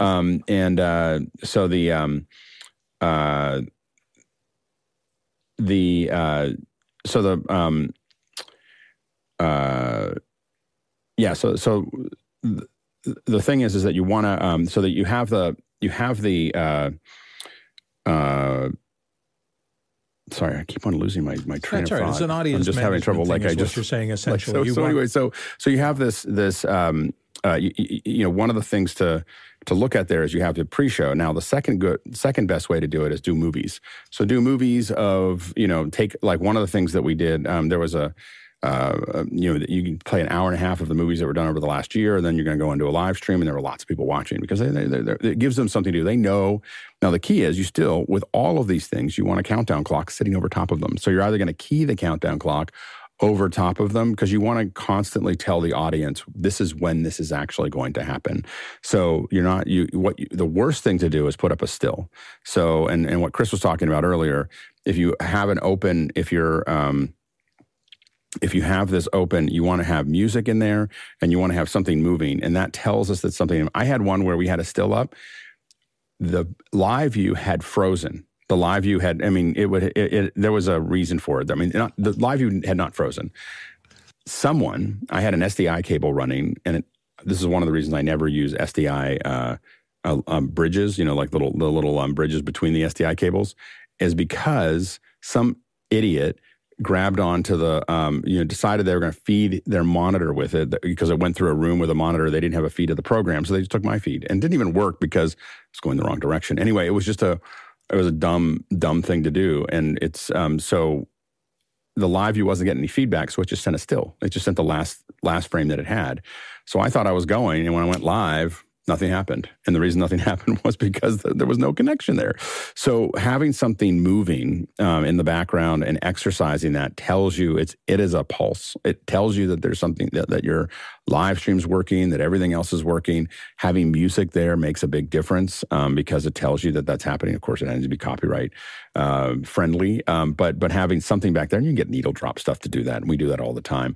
But it also gives you control. So when you go live and you have some video going, that means now you can cut away from it. You're not going live, and then you have so many people go live and they're like, are we live yet? Am I here yet? Can you guys hear me? That's all because they don't have a countdown clock. So we started building all these countdown clocks. I'll show you a couple of them. I couldn't find the ones that I was going to show there, but I can show a couple here. So with each one of these, this is a pretty boring one, but the idea is you can see that these are, we're making it look like the rest of the text, that's in there. You can see how we change this one so that the countdown clock looks like just another part of the piece that's actually moving along. You can see that's a countdown clock. This gets into a much more intense countdown clock in the sense that, and this was just a sample of it, but you have, but this is still us just working on those countdown clocks to make that work underneath layers and so on and so forth. So you can do a lot here. Here's, again, each one of these, the thing to notice is not so much the design themselves, but in each one, we're telling you what it is, and it fits into the look and feel. So there's Bill on the thing. I'll cover Bill up there. So what's trending here? You can see that there's the countdown clock there. So that is the the idea behind each one of these, and I've built hundreds of these. Obviously, I can't find them all today, but I built hundreds of them. And basically, we are always trying to make them feel like they're part of it. In some cases, they're very complex. We put them, we composite them into the scene. We make it all work. And so let me open up. Let's see here. I'm going to open up Motion here. Now, I used to use After Effects to do this, but I've moved to Motion because Motion was a lot faster. And so it was a lot faster to produce these. And so I'm going to show you the basic construction of those and answer your questions. So if you've got any questions, and if the panel has any questions, go ahead and let me know if you've got questions here. So I'm going to cut to this, and this is here I am in Motion here. Now, what I do is I'm actually going in here and adding a generator, and under text generators, you can see time code. Now, the one thing I will say is this is a bit of a kludge, and it's really frustrating that I don't have more control over it. I don't have any idea what font I'm in to create that. Let's see here. It's like a dingbat's font. I know. I was like, we have to look at this now to see what's going on here. Go into the text generator and go into format, and I have of course, Star Wars font. So that's the so there's so it's in Klingon. Yeah, no, it's in actually that is the language of the Rebel Alliance. So anyway, because I have that font, as you do. Now, this is a couple things about this that I do kind of neurotically is you'll be tempted to scale this up, but what I do is I move the size up here. I want to do everything kind of programmatically. I find that it's a little bit more predictable that way. And so the thing about this text generator, and I want to thank Mark Spencer for this. I was like, so what I used to do is I'd build this countdown. I'd have this and it counts up, and then I would simply reverse it. I would copy the layer I'd copy the layer and then reverse the time that I go back and forth. And Mark Spencer said, "Have you ever thought about just putting keyframes for the time?" And I was like, "No, I have not." so here, if you look at this current time code here, you just turn that off. And if you turn that off, you can now it's nothing. It'll just stay at zero. And let me see. I'm going to hit J here. This is going to tell me how long my time. So my time right now is like some random time here. So I'm going to change this to, we'll change this to 5. And, oops. There we go. So, there we go. So now it is set, and so now I can go back to my time code here. And if I go to my text generator, what I'm going to do is I'm going to set the keyframe here. So I'm going to set a keyframe at the beginning here, and I'm going to go up to 5. And then I'm going to go, now what I'll do is I'll go to the end, and I'm going to set this to 0. Set another keyframe here, and I'm going to set it to 0. Like that. And now I don't think you set a keyframe. I think you moved to the previous keyframe. I'm sorry. There we go. Let's do this.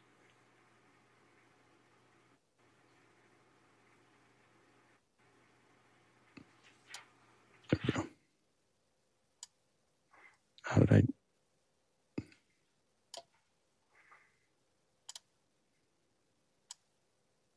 Labs. All right, so here you can see the here. So now it's counting down. So there's the countdown clock. Now, one of my big complaints about this, so this is a nice quick countdown clock here, but I've got all this extra errata, and there is no way to get rid of it. There's no way to turn it off. It is so annoying that Apple doesn't have a way. And in fairness, I couldn't. I had the same problem in After Effects. I'm using time code, which is the thing that counts up and down, but no one thought that maybe I want to turn the frames or turn the hours off, so that I can just have the time here. And but so what you have to do to make this actually work is draw a line. You basically, in the group that's holding on to it, I'm going to just draw a mask, and now I have my countdown clock. So now the countdown clock's there. Now, the flex, by the way, is that I take this mask and I actually, if it's set to, and one of the things I first do is I scroll through and I make sure that the numbers aren't changing, that they're doing monospacing, which it is right here. And then what I'll do is I'll bring this in, this mask in, so I'm not showing that zero. And you want to get just outside of that zero. And then you scroll through it. And the reason I'm scrolling through it is I want to make sure that my mask isn't getting cut off. Now, the nice thing is, and you'll have to change it if you change the font, but now I have a countdown clock and that's it. Like you can comp this over top of anything that you want.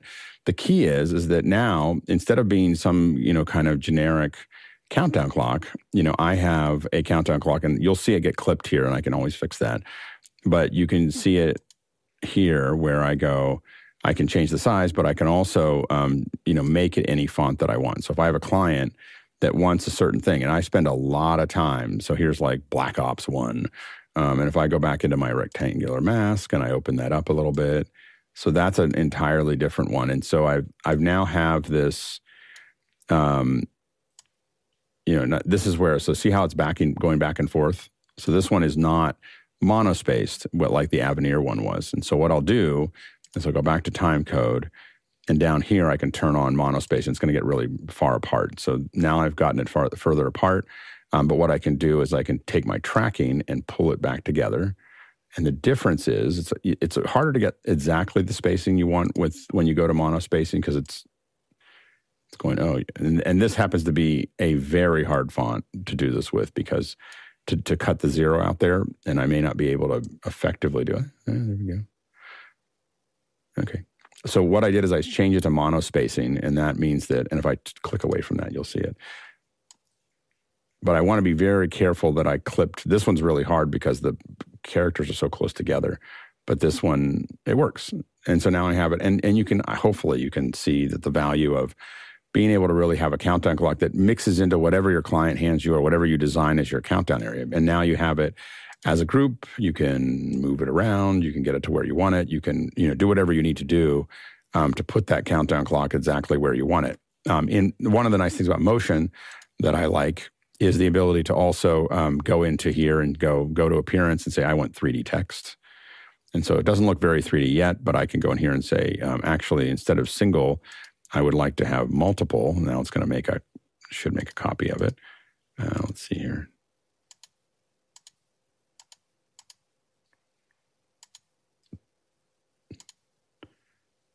There we go. So the front face, we will make, say, cracked paint on the front. But then on the front edge, I'm going to go in here and say I want to do metal.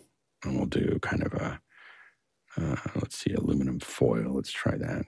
So now you have this kind of, you know, and we can make it thicker. So like the depth, you know, there's the, you know, so now I'm starting to make it a thicker piece here. And what's kind of cool, and I can make this, let's say this should probably be darker. So we'll make that like an iron. That gives it kind of a dark area. And if it's over something brighter, you'd probably see it better. But the point is now it's a 3D object and it's still as going and rendering it is just as fast as it was before. So, you know, being able to build more complex ones, and this is probably not the best, oops, see, we do that. And I just undid something that was important. Let's see here. But I can, and this is, I probably picked one of the harder ones to do it in, but what I can do here, of course, is go back at any point in time and go in here and, you know, change whatever that, you know, what these are. And they can be, again, in 3D. So if I go into, let's see, try to find one that's not so great. If you could do Star Wars if you wanted to here. There's your Star Wars countdown clock in time. If you know, so if that's super geeky, by the way. If you do a Star Wars show and then you do the countdown clock in Star Wars, and everyone's gonna have to figure out what to do there. And you know, with all of these, you can I have Avenir, I have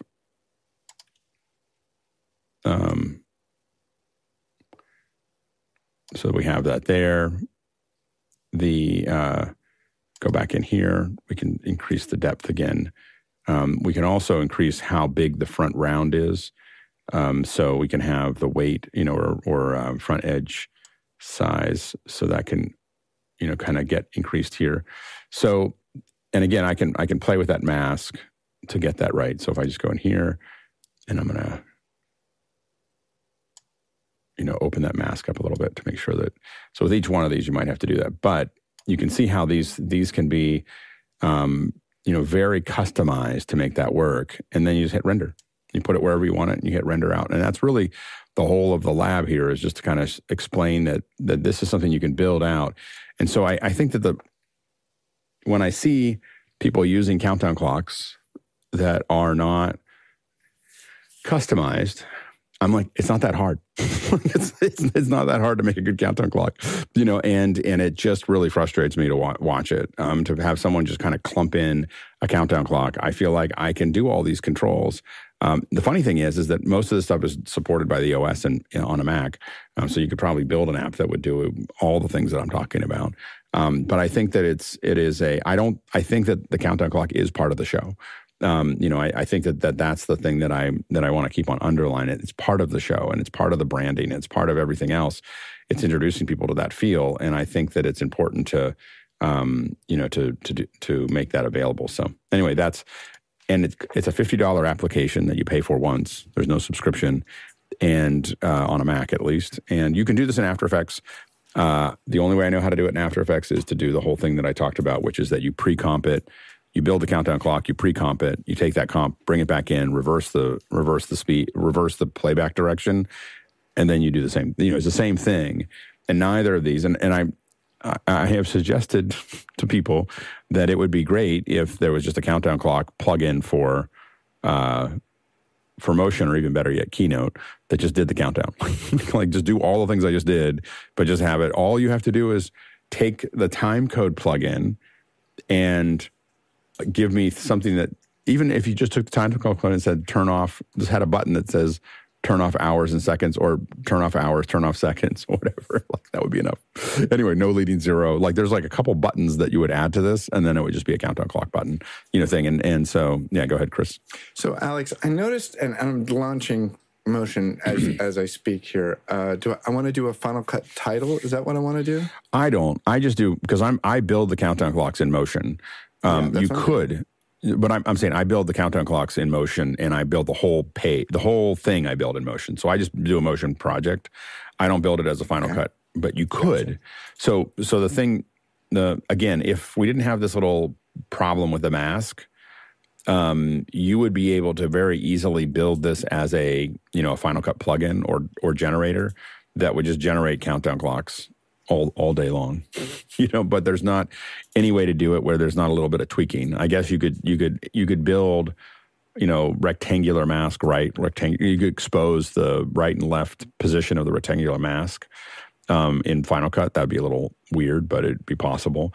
So you could theoretically build a generator for Final Cut that would just do this. Anyway, it's again, I think it's really important. I find it fascinating that I've been building these for over 10 years and no one has built a tool that does it well.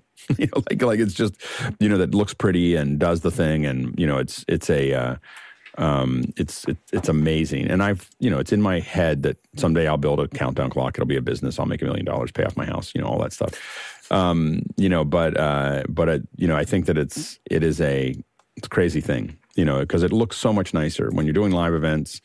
It looks so much nicer to have a real countdown clock that really feels like you built a frame, and it's part of the branding, and it makes it work there. Yeah, let's jump into the couple questions that are there. Absolutely. The first one comes from Robert Sababity in Poland. What's the best way to handle an overshoot when your countdown clocks reach zero and you can't start the show? So funny thing about that, there's a couple different ways we handle that. One is that we say we have a will be starting soon. So starting soon, you know, and so we throw a starting soon slide up, and now you're kind of in Never Never Land, because you're going to say starting soon and everyone knows that they're just waiting. You'll lose a lot of people. What we have found, it's kind of a funny thing But what we found is scrolling back the countdown clock actually is more effective than doing starting soon. So you literally just say, you reset it. Like you go, well, how much time do we need? Oh, we need 8 more minutes. And you pull the countdown clock back to 8 minutes. And what you'll see is a bunch of chatter in the comment section where everyone's laughing. Ha, ha, ha, they're running late. They're having trouble, but they don't leave.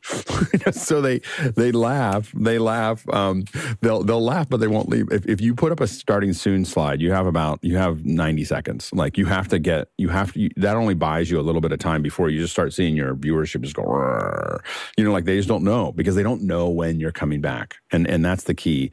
And that's why also, by the way, why an opening act is way better, because we have tons and tons of shows where we do pre-show. Pre-show starts 20 minutes out.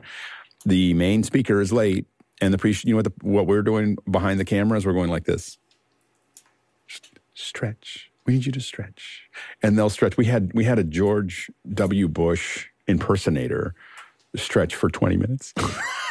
Did he charge you more? I don't know. I was super impressed, though. He stayed in character and just kept on doing his thing. So that's the big advantage of having someone live on, is that they can give you softness of, okay, now we're going to this thing or whatever, and we'll be going to this thing any minute, blah, blah, blah. So when you don't do that and you have a countdown clock, you're better off scrolling the countdown clock back.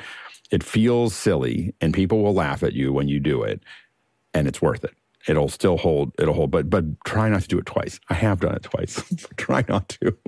And it's almost, for us, you know, we build our system so far ahead. For us, it's almost always an issue of the talent being late. So, yeah, next question. Next question comes to us from Bobby Rafferty in Central Florida. Can you explain the different types of bevels in the countdown characters? Yeah, I mean, they're all the 3D bevels that you can see here. So if we look at this here, there's, let's see if I select the time code. I mean, let's see here. You have round. I mean, you have beveled. It's hard to see. This may not be the best font for this. Let me see, format. Let's see, book. Go black. See if that works. You can go in here and even increase the weight a little bit, make it thicker like that. And so you can see there's bevel. Each one of these, they have all kinds of different, and if we can, let me see if I add a camera and switch to 3D. Oh, now I just ruined my, that's why we don't do 3D cameras. I was like, why don't I ever do that? It's because you get all those numbers back. But the, if we grab the camera here, let's see here. Anyway, so you can, all these bevels, the best way to do this is just to go through and decide which ones you like. I have to admit that I don't know as much about the bevels, and the reason I don't know about the bevels is because I like rounds. Like I don't ever use anything other than rounded. So there's a lot of these that are available to me, outlines and all kinds of other things that it's really cool. But I just use the round. I find that to be nice, and I find that to be the most pleasing one. And of course, you can, a lot of the stuff you can go in here and you can go, I'm going to do something darker like chrome on the front, and then you can give it kind of a nice, this one's kind of crinkled, but I could go back and go, I want something that is more like plaster. So this is kind of a nice 3D look when it comes to that process. Next question. Next question comes to us from Eduardo Augustine in Panama.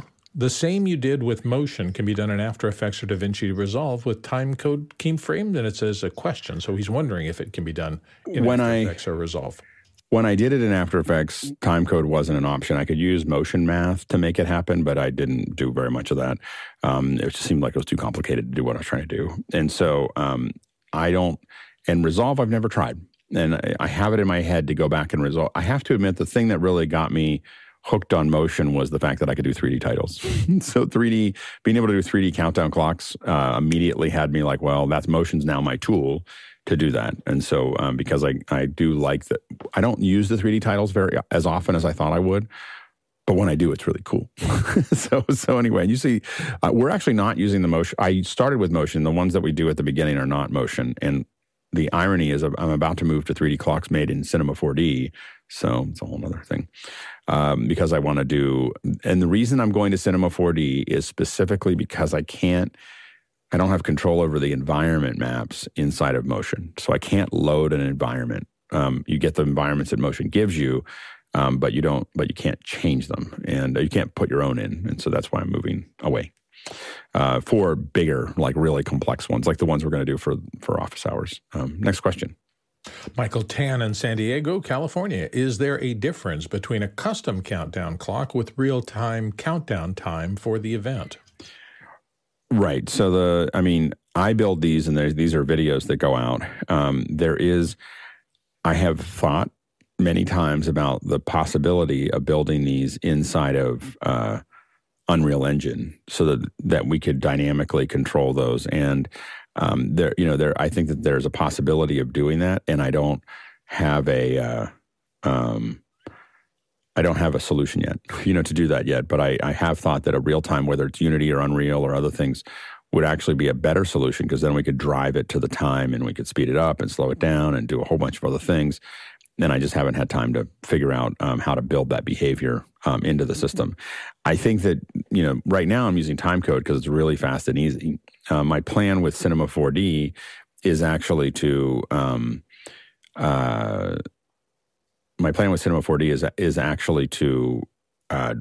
build a behavior inside the nodes of, this runs at every second, this runs at every minute, this runs at every, and so the turn is not connected to itself. It's just these numbers know what they do and over the time, and we have to get it just right. But to build it so that they just change. The funny thing with Cinema 4D is I'm thinking about can I rotate them in kind of thing, that kind of thing. And that's the part that I'm still working on. And the idea there is to be able to, my goal with Cinema 4D eventually is to be able to put any font I want in and have it just do it, and just to be able to build the 3D model for it and not have to do a lot of work every single time I want to change the font. So we're going to work on that, like I can do right now with the one side effect, by the way, with Motion is that when you do the 3D, Motion still has the problem that Unreal has, which is that it doesn't anti-alias perfectly. So when I do 3D rendered, you can see, I don't know if you can see it or not, there's a little bit of aliasing that goes down the side here. The way I fix that is I do actually the Motion projects at 8K, and then I scale them down to 1080p, and that oversamples it, and it gets rid of that aliasing. So that's the one unfortunate part of 3D rendered stuff that's trying to work in real time, is that it doesn't anti-alias well. And even in the highest quality, you still see it a little bit. All right. Oh, there's one more question, I think, for Countdown Clocks. Danny Grizzle came in late from Longview, Texas with, I use Memo Live as a CGI front end to an ATEM DSK. Putting a countdown clock on a Memo Live layer is too simple with all the fonts of the host Mac. Yeah, I think you can do it with, I think you can actually do a lot of that with Memo Live. I think that one of the things that you want to do is just make sure that it really blends in. You position that countdown clock. I think that you can comp that in. And so it's just a matter of comping it. My argument isn't so much that you should do it in Motion. My argument is that the countdown clock should look like it belongs with it. It's not something you just turn on and it's in the center of the screen. Think about the design of that plate and make it part of the branding. Next question. Chris Sabato in Albany, Oregon has an interesting one. Why not build a countdown clock in SPX? It's a good question. We should take a look at, and I'll talk to Tuomo about what it takes to have kind of a turnkey countdown clock thing. I mostly don't know how to do it. So this is a way that anybody can do it inside of a relatively inexpensive application. But I don't have a solution for the other ones, because this is how I do it. But yeah, sounds like it could be useful there. Yeah, next question.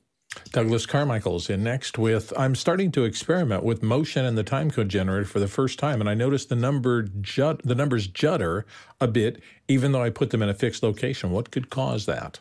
Yeah, that's what we're talking about, is the mono space. So you want to look at, when you look at this here, and we go into format, you have to turn on mono space right here, and then they'll stop juddering. Now, that also means you're going to have to close up the tracking on them. So if they're juddering, some fonts judder and some are monospaced and some are not. If they're not monospaced, You have to drive them to be monospaced, and then you pull them together, and then it shouldn't move at that point. So that's what's causing that judder.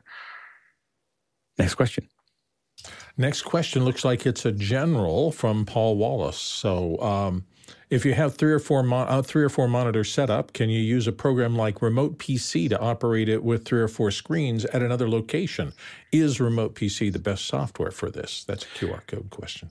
Yeah, I think that you could use, I mean, there's a lot of different Remote PC. There's Parsec, there's Teradici. So there's a lot of different ways to control those. But you should be able to get to all those monitors from there. Next question. Chester Sweeney in Las Vegas, Nevada. Among sound people who run the mixer, is it more common to see a concert in stereo sound or mono sound? I asked to end it between 2 other friends who can't agree to disagree. I go, Bill. My experience, the bigger the show, the more likely it is in mono. They do not want phase problems and stuff like that, particularly if you have all sorts of delay. To delay a stereo signal to the back parts that actually physics creates time delays, I think it's simpler to work with a single signal. The one kind of caveat to that is I know a lot of mixers who, if they're doing anything that has stereo sources, will do a record in stereo of the show, but they're still mixing for mono for the crowd. That's what I've been run into with the people I know. I have one friend who does sound in big, big concerts, and that's what he's always told me. Next question.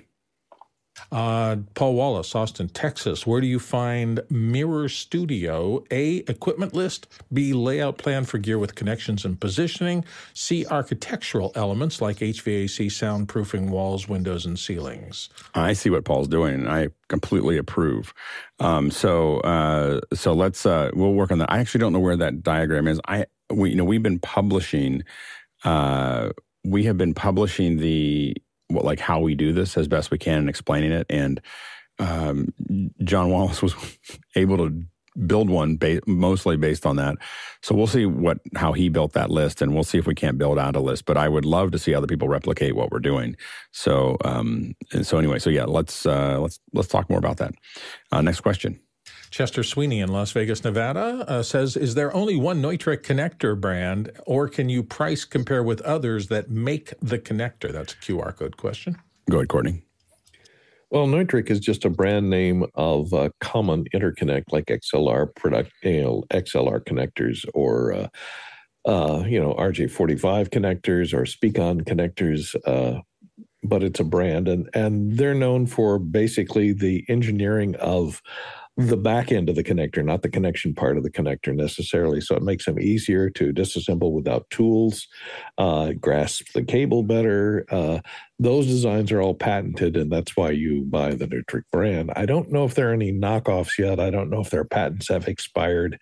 I don't know if there's any cheaper versions of Neutrik that are using the same Neutrik designs that are patented. So that's why people use the brand names. Next question. Next question is from Joe Kidd in the Bay Area in California, and he says, is the lack of a dedicated AV1 encode acceleration in the M3 family of chips cause for pause? Go, Bill. Well, I just looked it up, and it says Apple confirms Apple confirms that there is one in there, an AV1 decoder. So Apple confirms M3 family has AV1 hardware decoding. It's an Apple News website thing, so do a little search around. It's decoding, but not encoding. That's the question. Okay. Other side of it.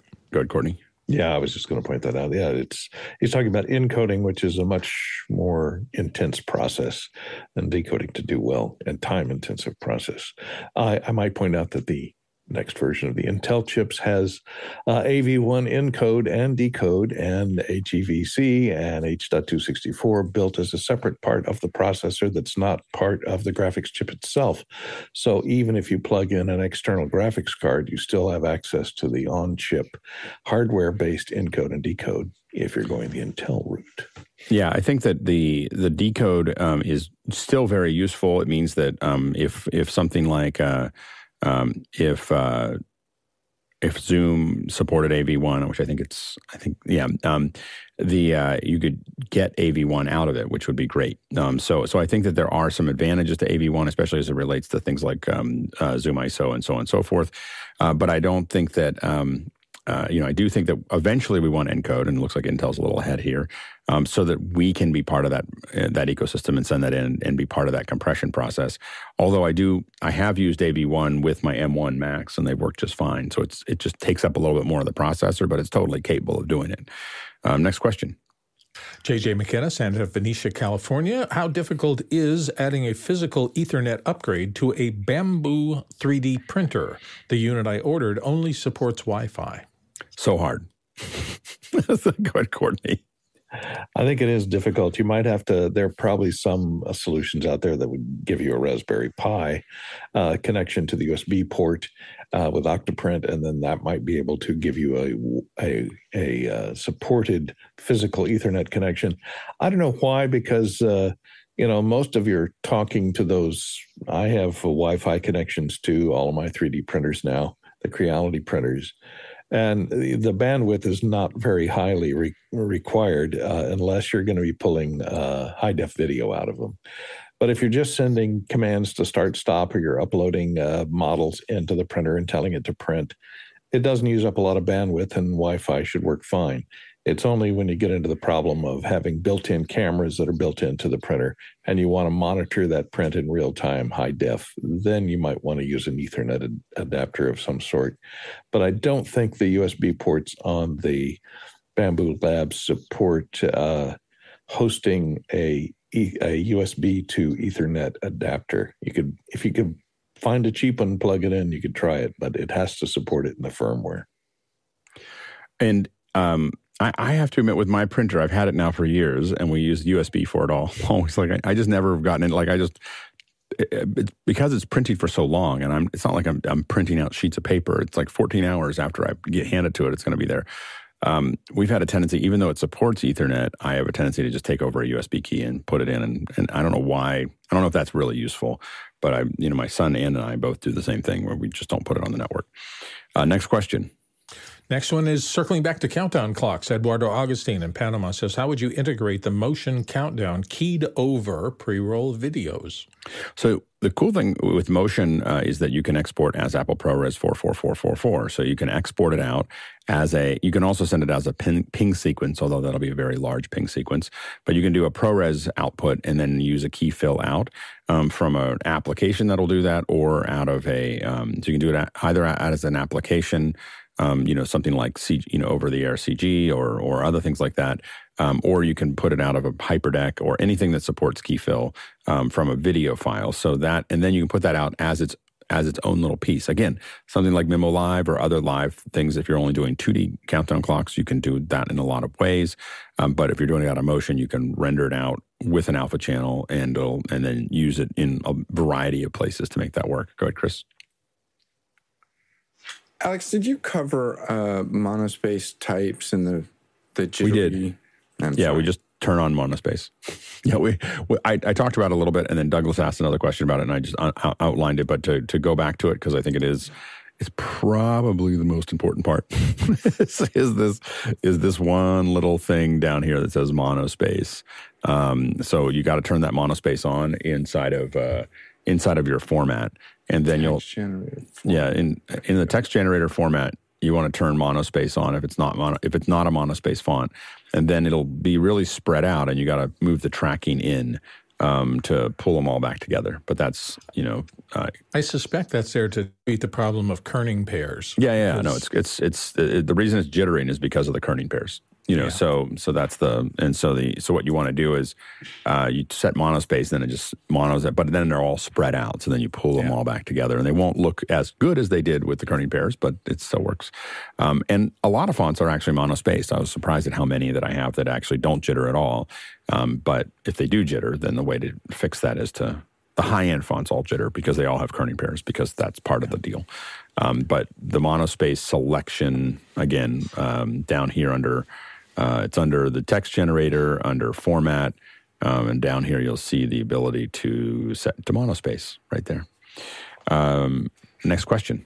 Douglas Carmichael's back again, this time with, I've been experimenting with Universe and have successfully been able to display OSC messages from my DAW.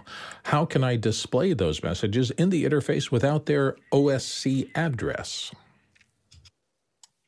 Hold on a second here.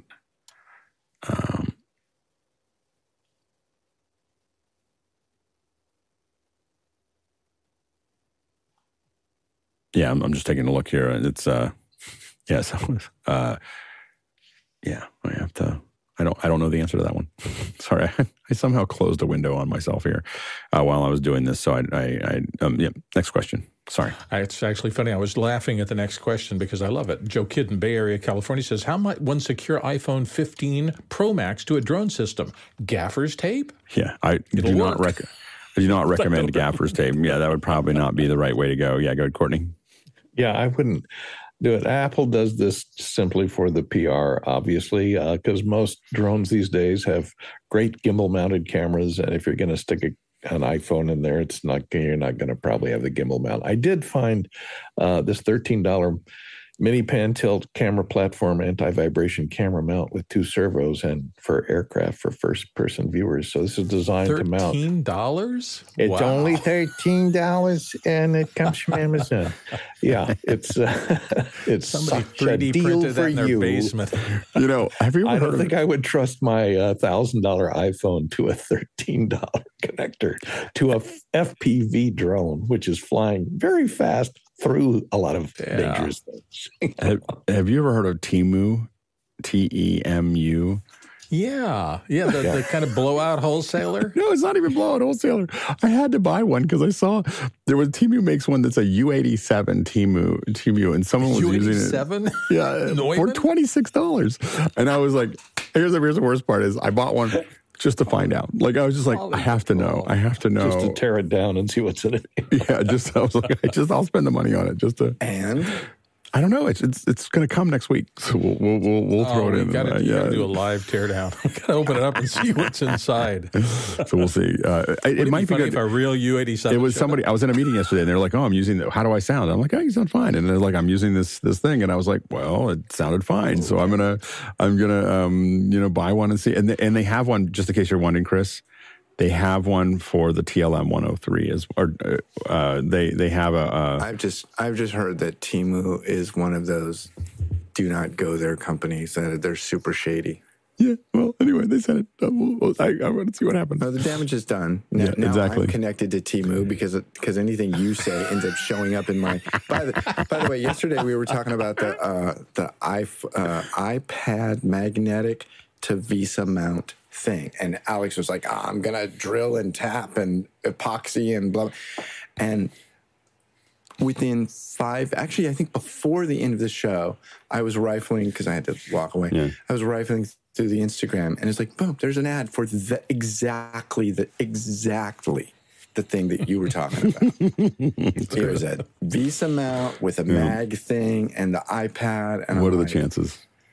The robot overlords are listening. And I don't even have it installed on I don't have Instagram on my phone, so I don't know. So it's you. It's not me, it's you. It was your brainchild. Next question. Robert Sabavity in Poland still. Did anyone watch the podcast with Twitch CEO Dan Clancy or Senpai Gaming? He had major challenges with audio and video. Is this just his style? If it is, it shouldn't be. CEOs should be ashamed of themselves. I see a lot of them do this where they just don't, they're like, oh, I'm not going to spend it. It's got to feel informal. It's got to feel whatever. And you can do that to some degree. I mean, you can not have a mic in the frame. You can do a bunch of things, but we're way past that, like where it's okay to show up, on stage with flip-flops and cutoffs and a T-shirt. Like, I mean, I get you some people can do that, but I get that he may not want to look like he's working too hard, but there's a lot of ways to not look like you're working too hard without looking completely not good. So he should have thought about it. It's a streaming company. Next question. Al Trivet in Carmichael, California. Any thoughts on the ruling in this AI copyright lawsuit case? And he's got a link there from the Hollywood Reporter. I haven't looked at it. Is anybody? I think that the judge threw it out, and. This is the challenge that artists are going to have, is that the judges aren't going to get they based it on this, but they're like, the argument is, well, everybody bases something on something. Everybody heard a song and then they play a song like it. There's a lot of chords that are common between pop songs. There's, it's really easy to undermine this conversation. And I think that that's going to be the challenge that they have there. I think that The problem they have is that everybody's been holding back their AI development because they don't know where the courts are going to land. And once they know, which is a high probability, that, you know, but before it was like the low probability they could win, but not zero. So everyone's kind of like not putting all their chips in. As soon as they lose enough of these cases, they're going to flip the switch, and suddenly it's going to go super wide. AI, if you think AI has been crazy now, wait until they're not worried about copyright. Yeah, go ahead, Chris.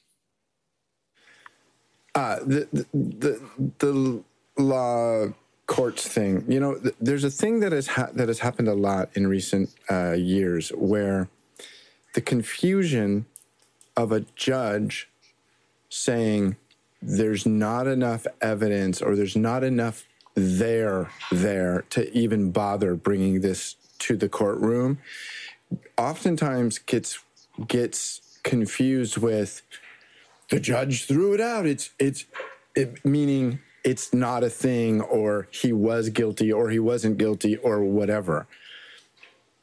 And a judge saying, I'm not going to try this in my court doesn't mean that the thing was guilty or not guilty. It just means you don't have enough here. Go back to the drawing board. Come back when you have a real case.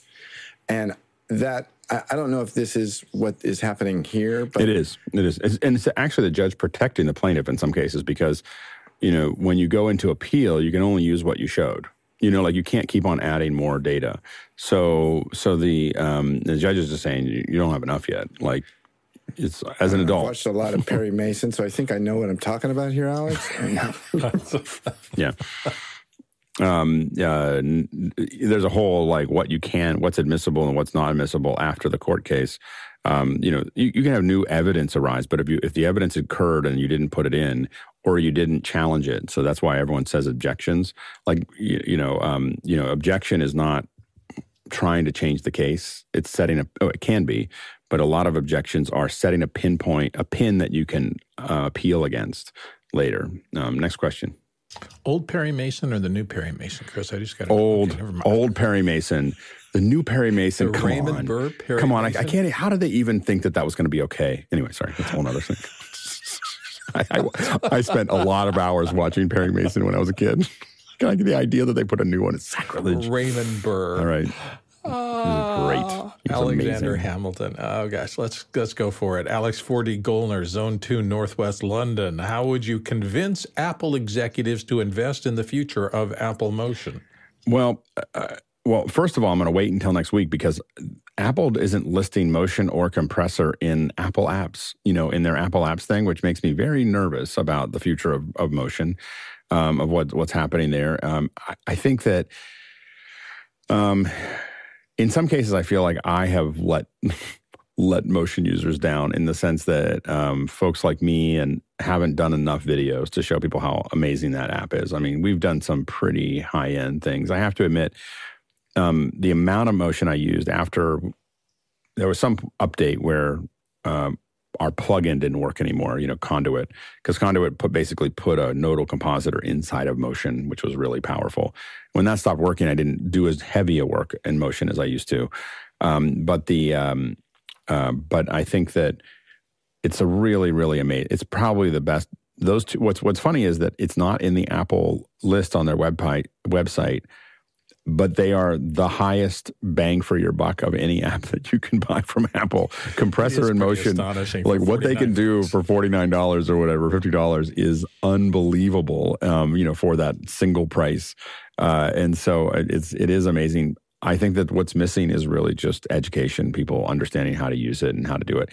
I will say that Motion is a little quirky in the way it handles keyframes and other things like that. And that I think needed more people to build more training, and I feel like I could have done more about that. And so we'll see what happens. I am committing myself that if I feel like Motion's going to survive, I plan next year to do a lot more Motion tutorials just because I feel like it's important for people to understand how to use it because it's super powerful. Next question. Douglas Carmichael's up next. What could conceivably have caused the NFL Sunday ticket buffering issues? Would it be the path from the venue to Google or something in Google's own pipeline? You know, I don't know what the answer to that is. There's a couple things. Because it didn't affect the entire ticket, you start to think that, well, it might be. There's a few things. It could be transport from the specific venues, because it wasn't every game. I watched some of the games, and unfortunately, it didn't affect the transmission of the Steelers game, because the Steelers lost, and I got to watch that in full quality. And so it could be a transport from the game. The games, you know, these are big stadiums, and things can happen. Also, you can end up with regional brownouts.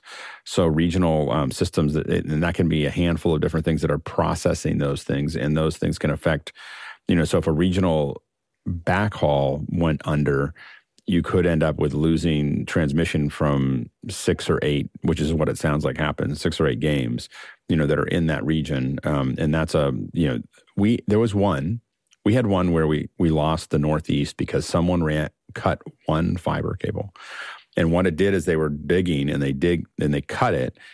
And what it did is it caused a cascading failure. Like it had all this stuff, and it started putting more pressure on different servers.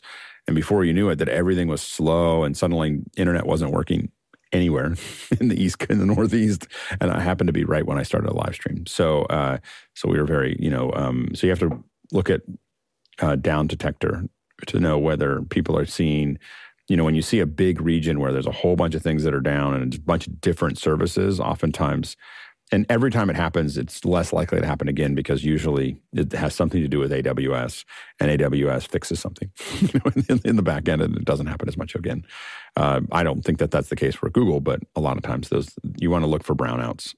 That might have been it, but I'm completely guessing. I have no inside information. Next question. Next one comes from Dave Troutman in Edmonton, Canada. Would anyone hazard a guess about how dynamic cache works? We're still doing research on that. I think that it's a matter of when the app comes up, of being able to dynamically allocate the graphics processing power. Like, how much of the graphics processor am I going to get when I'm starting to work there? And being able to keep on having multiple operations running, and which could make it considerably more powerful, because it's not caching in time, it's caching actual capacity there. So, yeah, go ahead, Bill. Yeah, they said it's maybe a boon for gaming on these new chips, because it just caches what's necessary for the next operations or something like that. I still don't understand it very well, but it looks like it'll help in particularly high I/O tasks like fast gaming. Yeah, I mean, I think that we're all, because we haven't used it yet, or we haven't seen it used yet, I think we're all kind of guessing at the moment, but we're going to get some more information over the next week. Next question. Peter Belbin in Houston, Texas. For the Brother P Touch Cube Plus label maker, is there a particular tape that's best for producing non-removable labels? Go ahead, Courtney. Well, it depends on what you call non-removable. Not that the adhesive is non-removable, but there are security labels that you can get from Brother. I haven't found any third-party generators of these security labels, that they're just tamper-evident. In other words, if you remove them, the adhesive on the back forms a checkerboard then on the label. So this prevents people from taking barcodes off of a expensive item and putting it, I mean, a cheap item and putting it on an expensive item and checking out, that kind of tampering that goes on, because it would render whatever's on the label unreadable, or at least evident that has been removed and put on something else. I don't think they make it in any type of adhesive that can't be removed. It's a pretty permanent adhesive. It's difficult to get those labels off. But if you're looking for tamper resistant, they do make some. Brother makes them, and they're called security labeling tape. So just look for that. Yeah, and when you started saying, I want stuff that you can't take off, I don't think that the cube is really what you want to use. What you want to look at is take a look at the Brady brand. So the Brady brand, I think the one that I have is, I think, a BMP41 is the one that I have. I have a kit there. That stuff will print on metal. And those metal labels will not come off. Like they become part of whatever you're labeling. And so, but Brady is probably, it's considerably more expensive. These are like $400 or $500 labelers. But these labelers have a lot more options when it comes to the kind of adhesive that you might add there. Next question. Neil Avellito in Boca Raton, Florida. Is it interesting that Apple is positioning the M3 Pro 6.6 PE cores as a heavy multi-loads, and the M3 Max 12.4 cores as a more dedicated load? What are your opinions? Well, I think that these are, I haven't dug into that deep enough to know. Like, I just, we saw it last night. We're still looking at the data. I have to, after the show, have to spend some more time on it, getting ready for Mac Break. But I think that at the end, you're really looking. I don't think that you're going to pick a Pro over a Max because of one thing or the other. You're going to buy the Max if you want more speed. I think it's going to, the Max will outperform the Pro at almost every level. Maybe not all levels, but almost every level every time you put it out there. All right. Well, there you go. We got through it. We had some issues today that you probably saw there in the back, and that's why we're kind of fiddling with this stuff. So we're working through these, and the kit has overall the transition has gone almost perfectly seamlessly. So an amazing work on the back end of figuring out how to make all of these things work. But that's what we're working through. Like, what does it take to put it in? This is an entirely new kit. So you saw us jump from one kit to an entirely different kit in one day, and then we tested a cloud kit on a Sunday, and then we came back to this new kit, and we're going to run this new kit for the next 3 to 4 weeks, wring out all the things so that it's totally stable.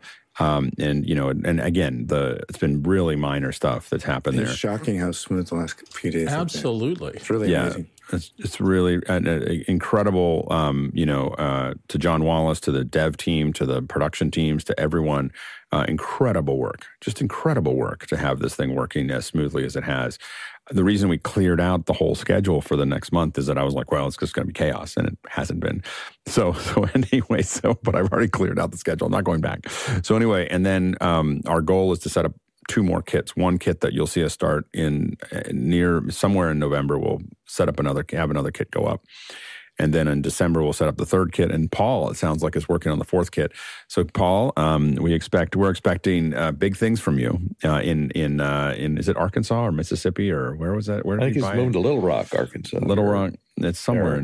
So we're expecting a whole nother kit from Paul, and he's asking for the schematics. So no pressure, Paul, but it's only it's only $80,000. I mean, you can do whatever you want. You can put it together. You might be able to put it together for less. We'll see. So anyway, check that out. So thanks to the panelists. Can't do this without you, of course. And thanks to the producers for all the great questions. Lots of great questions. We've had 2. We had this little lab thing. I don't know. We have to figure out the lab thing. I'm not sure if the lab thing worked when I put the lab in the middle and then came back to general questions, because then some people left, and then we were like, we did fine, but I think we'll have to think through that process. I think maybe you just lab till you're done. And then, or the question is decide how long the lab. Yeah, you might just lab until you're done. We had a lot of questions. If you're let's just think about this. If you're hosting tomorrow, and I'm doing my thing, maybe you can interject. You can be looking ahead, going, "Oh, hey, based on what you're saying, here's a question." Let's. Or we decide how long the lab's going to be and go a little bit into the second hour if we've got a lot of questions or something like that. So we'll have to think through that. Yeah. We've never done this before. This is what happens. Yeah, exactly. Well, it's more complicated because we have nowhere for the. If you put stuff into the QR code, we're still working on it. There's nowhere to put them, so that's why we have to get to those. All right, it's we traveled 106,000 miles, 170,000 kilometers, and that is 840 million bananas for scale. All right, let's go ahead and jump into After Hours.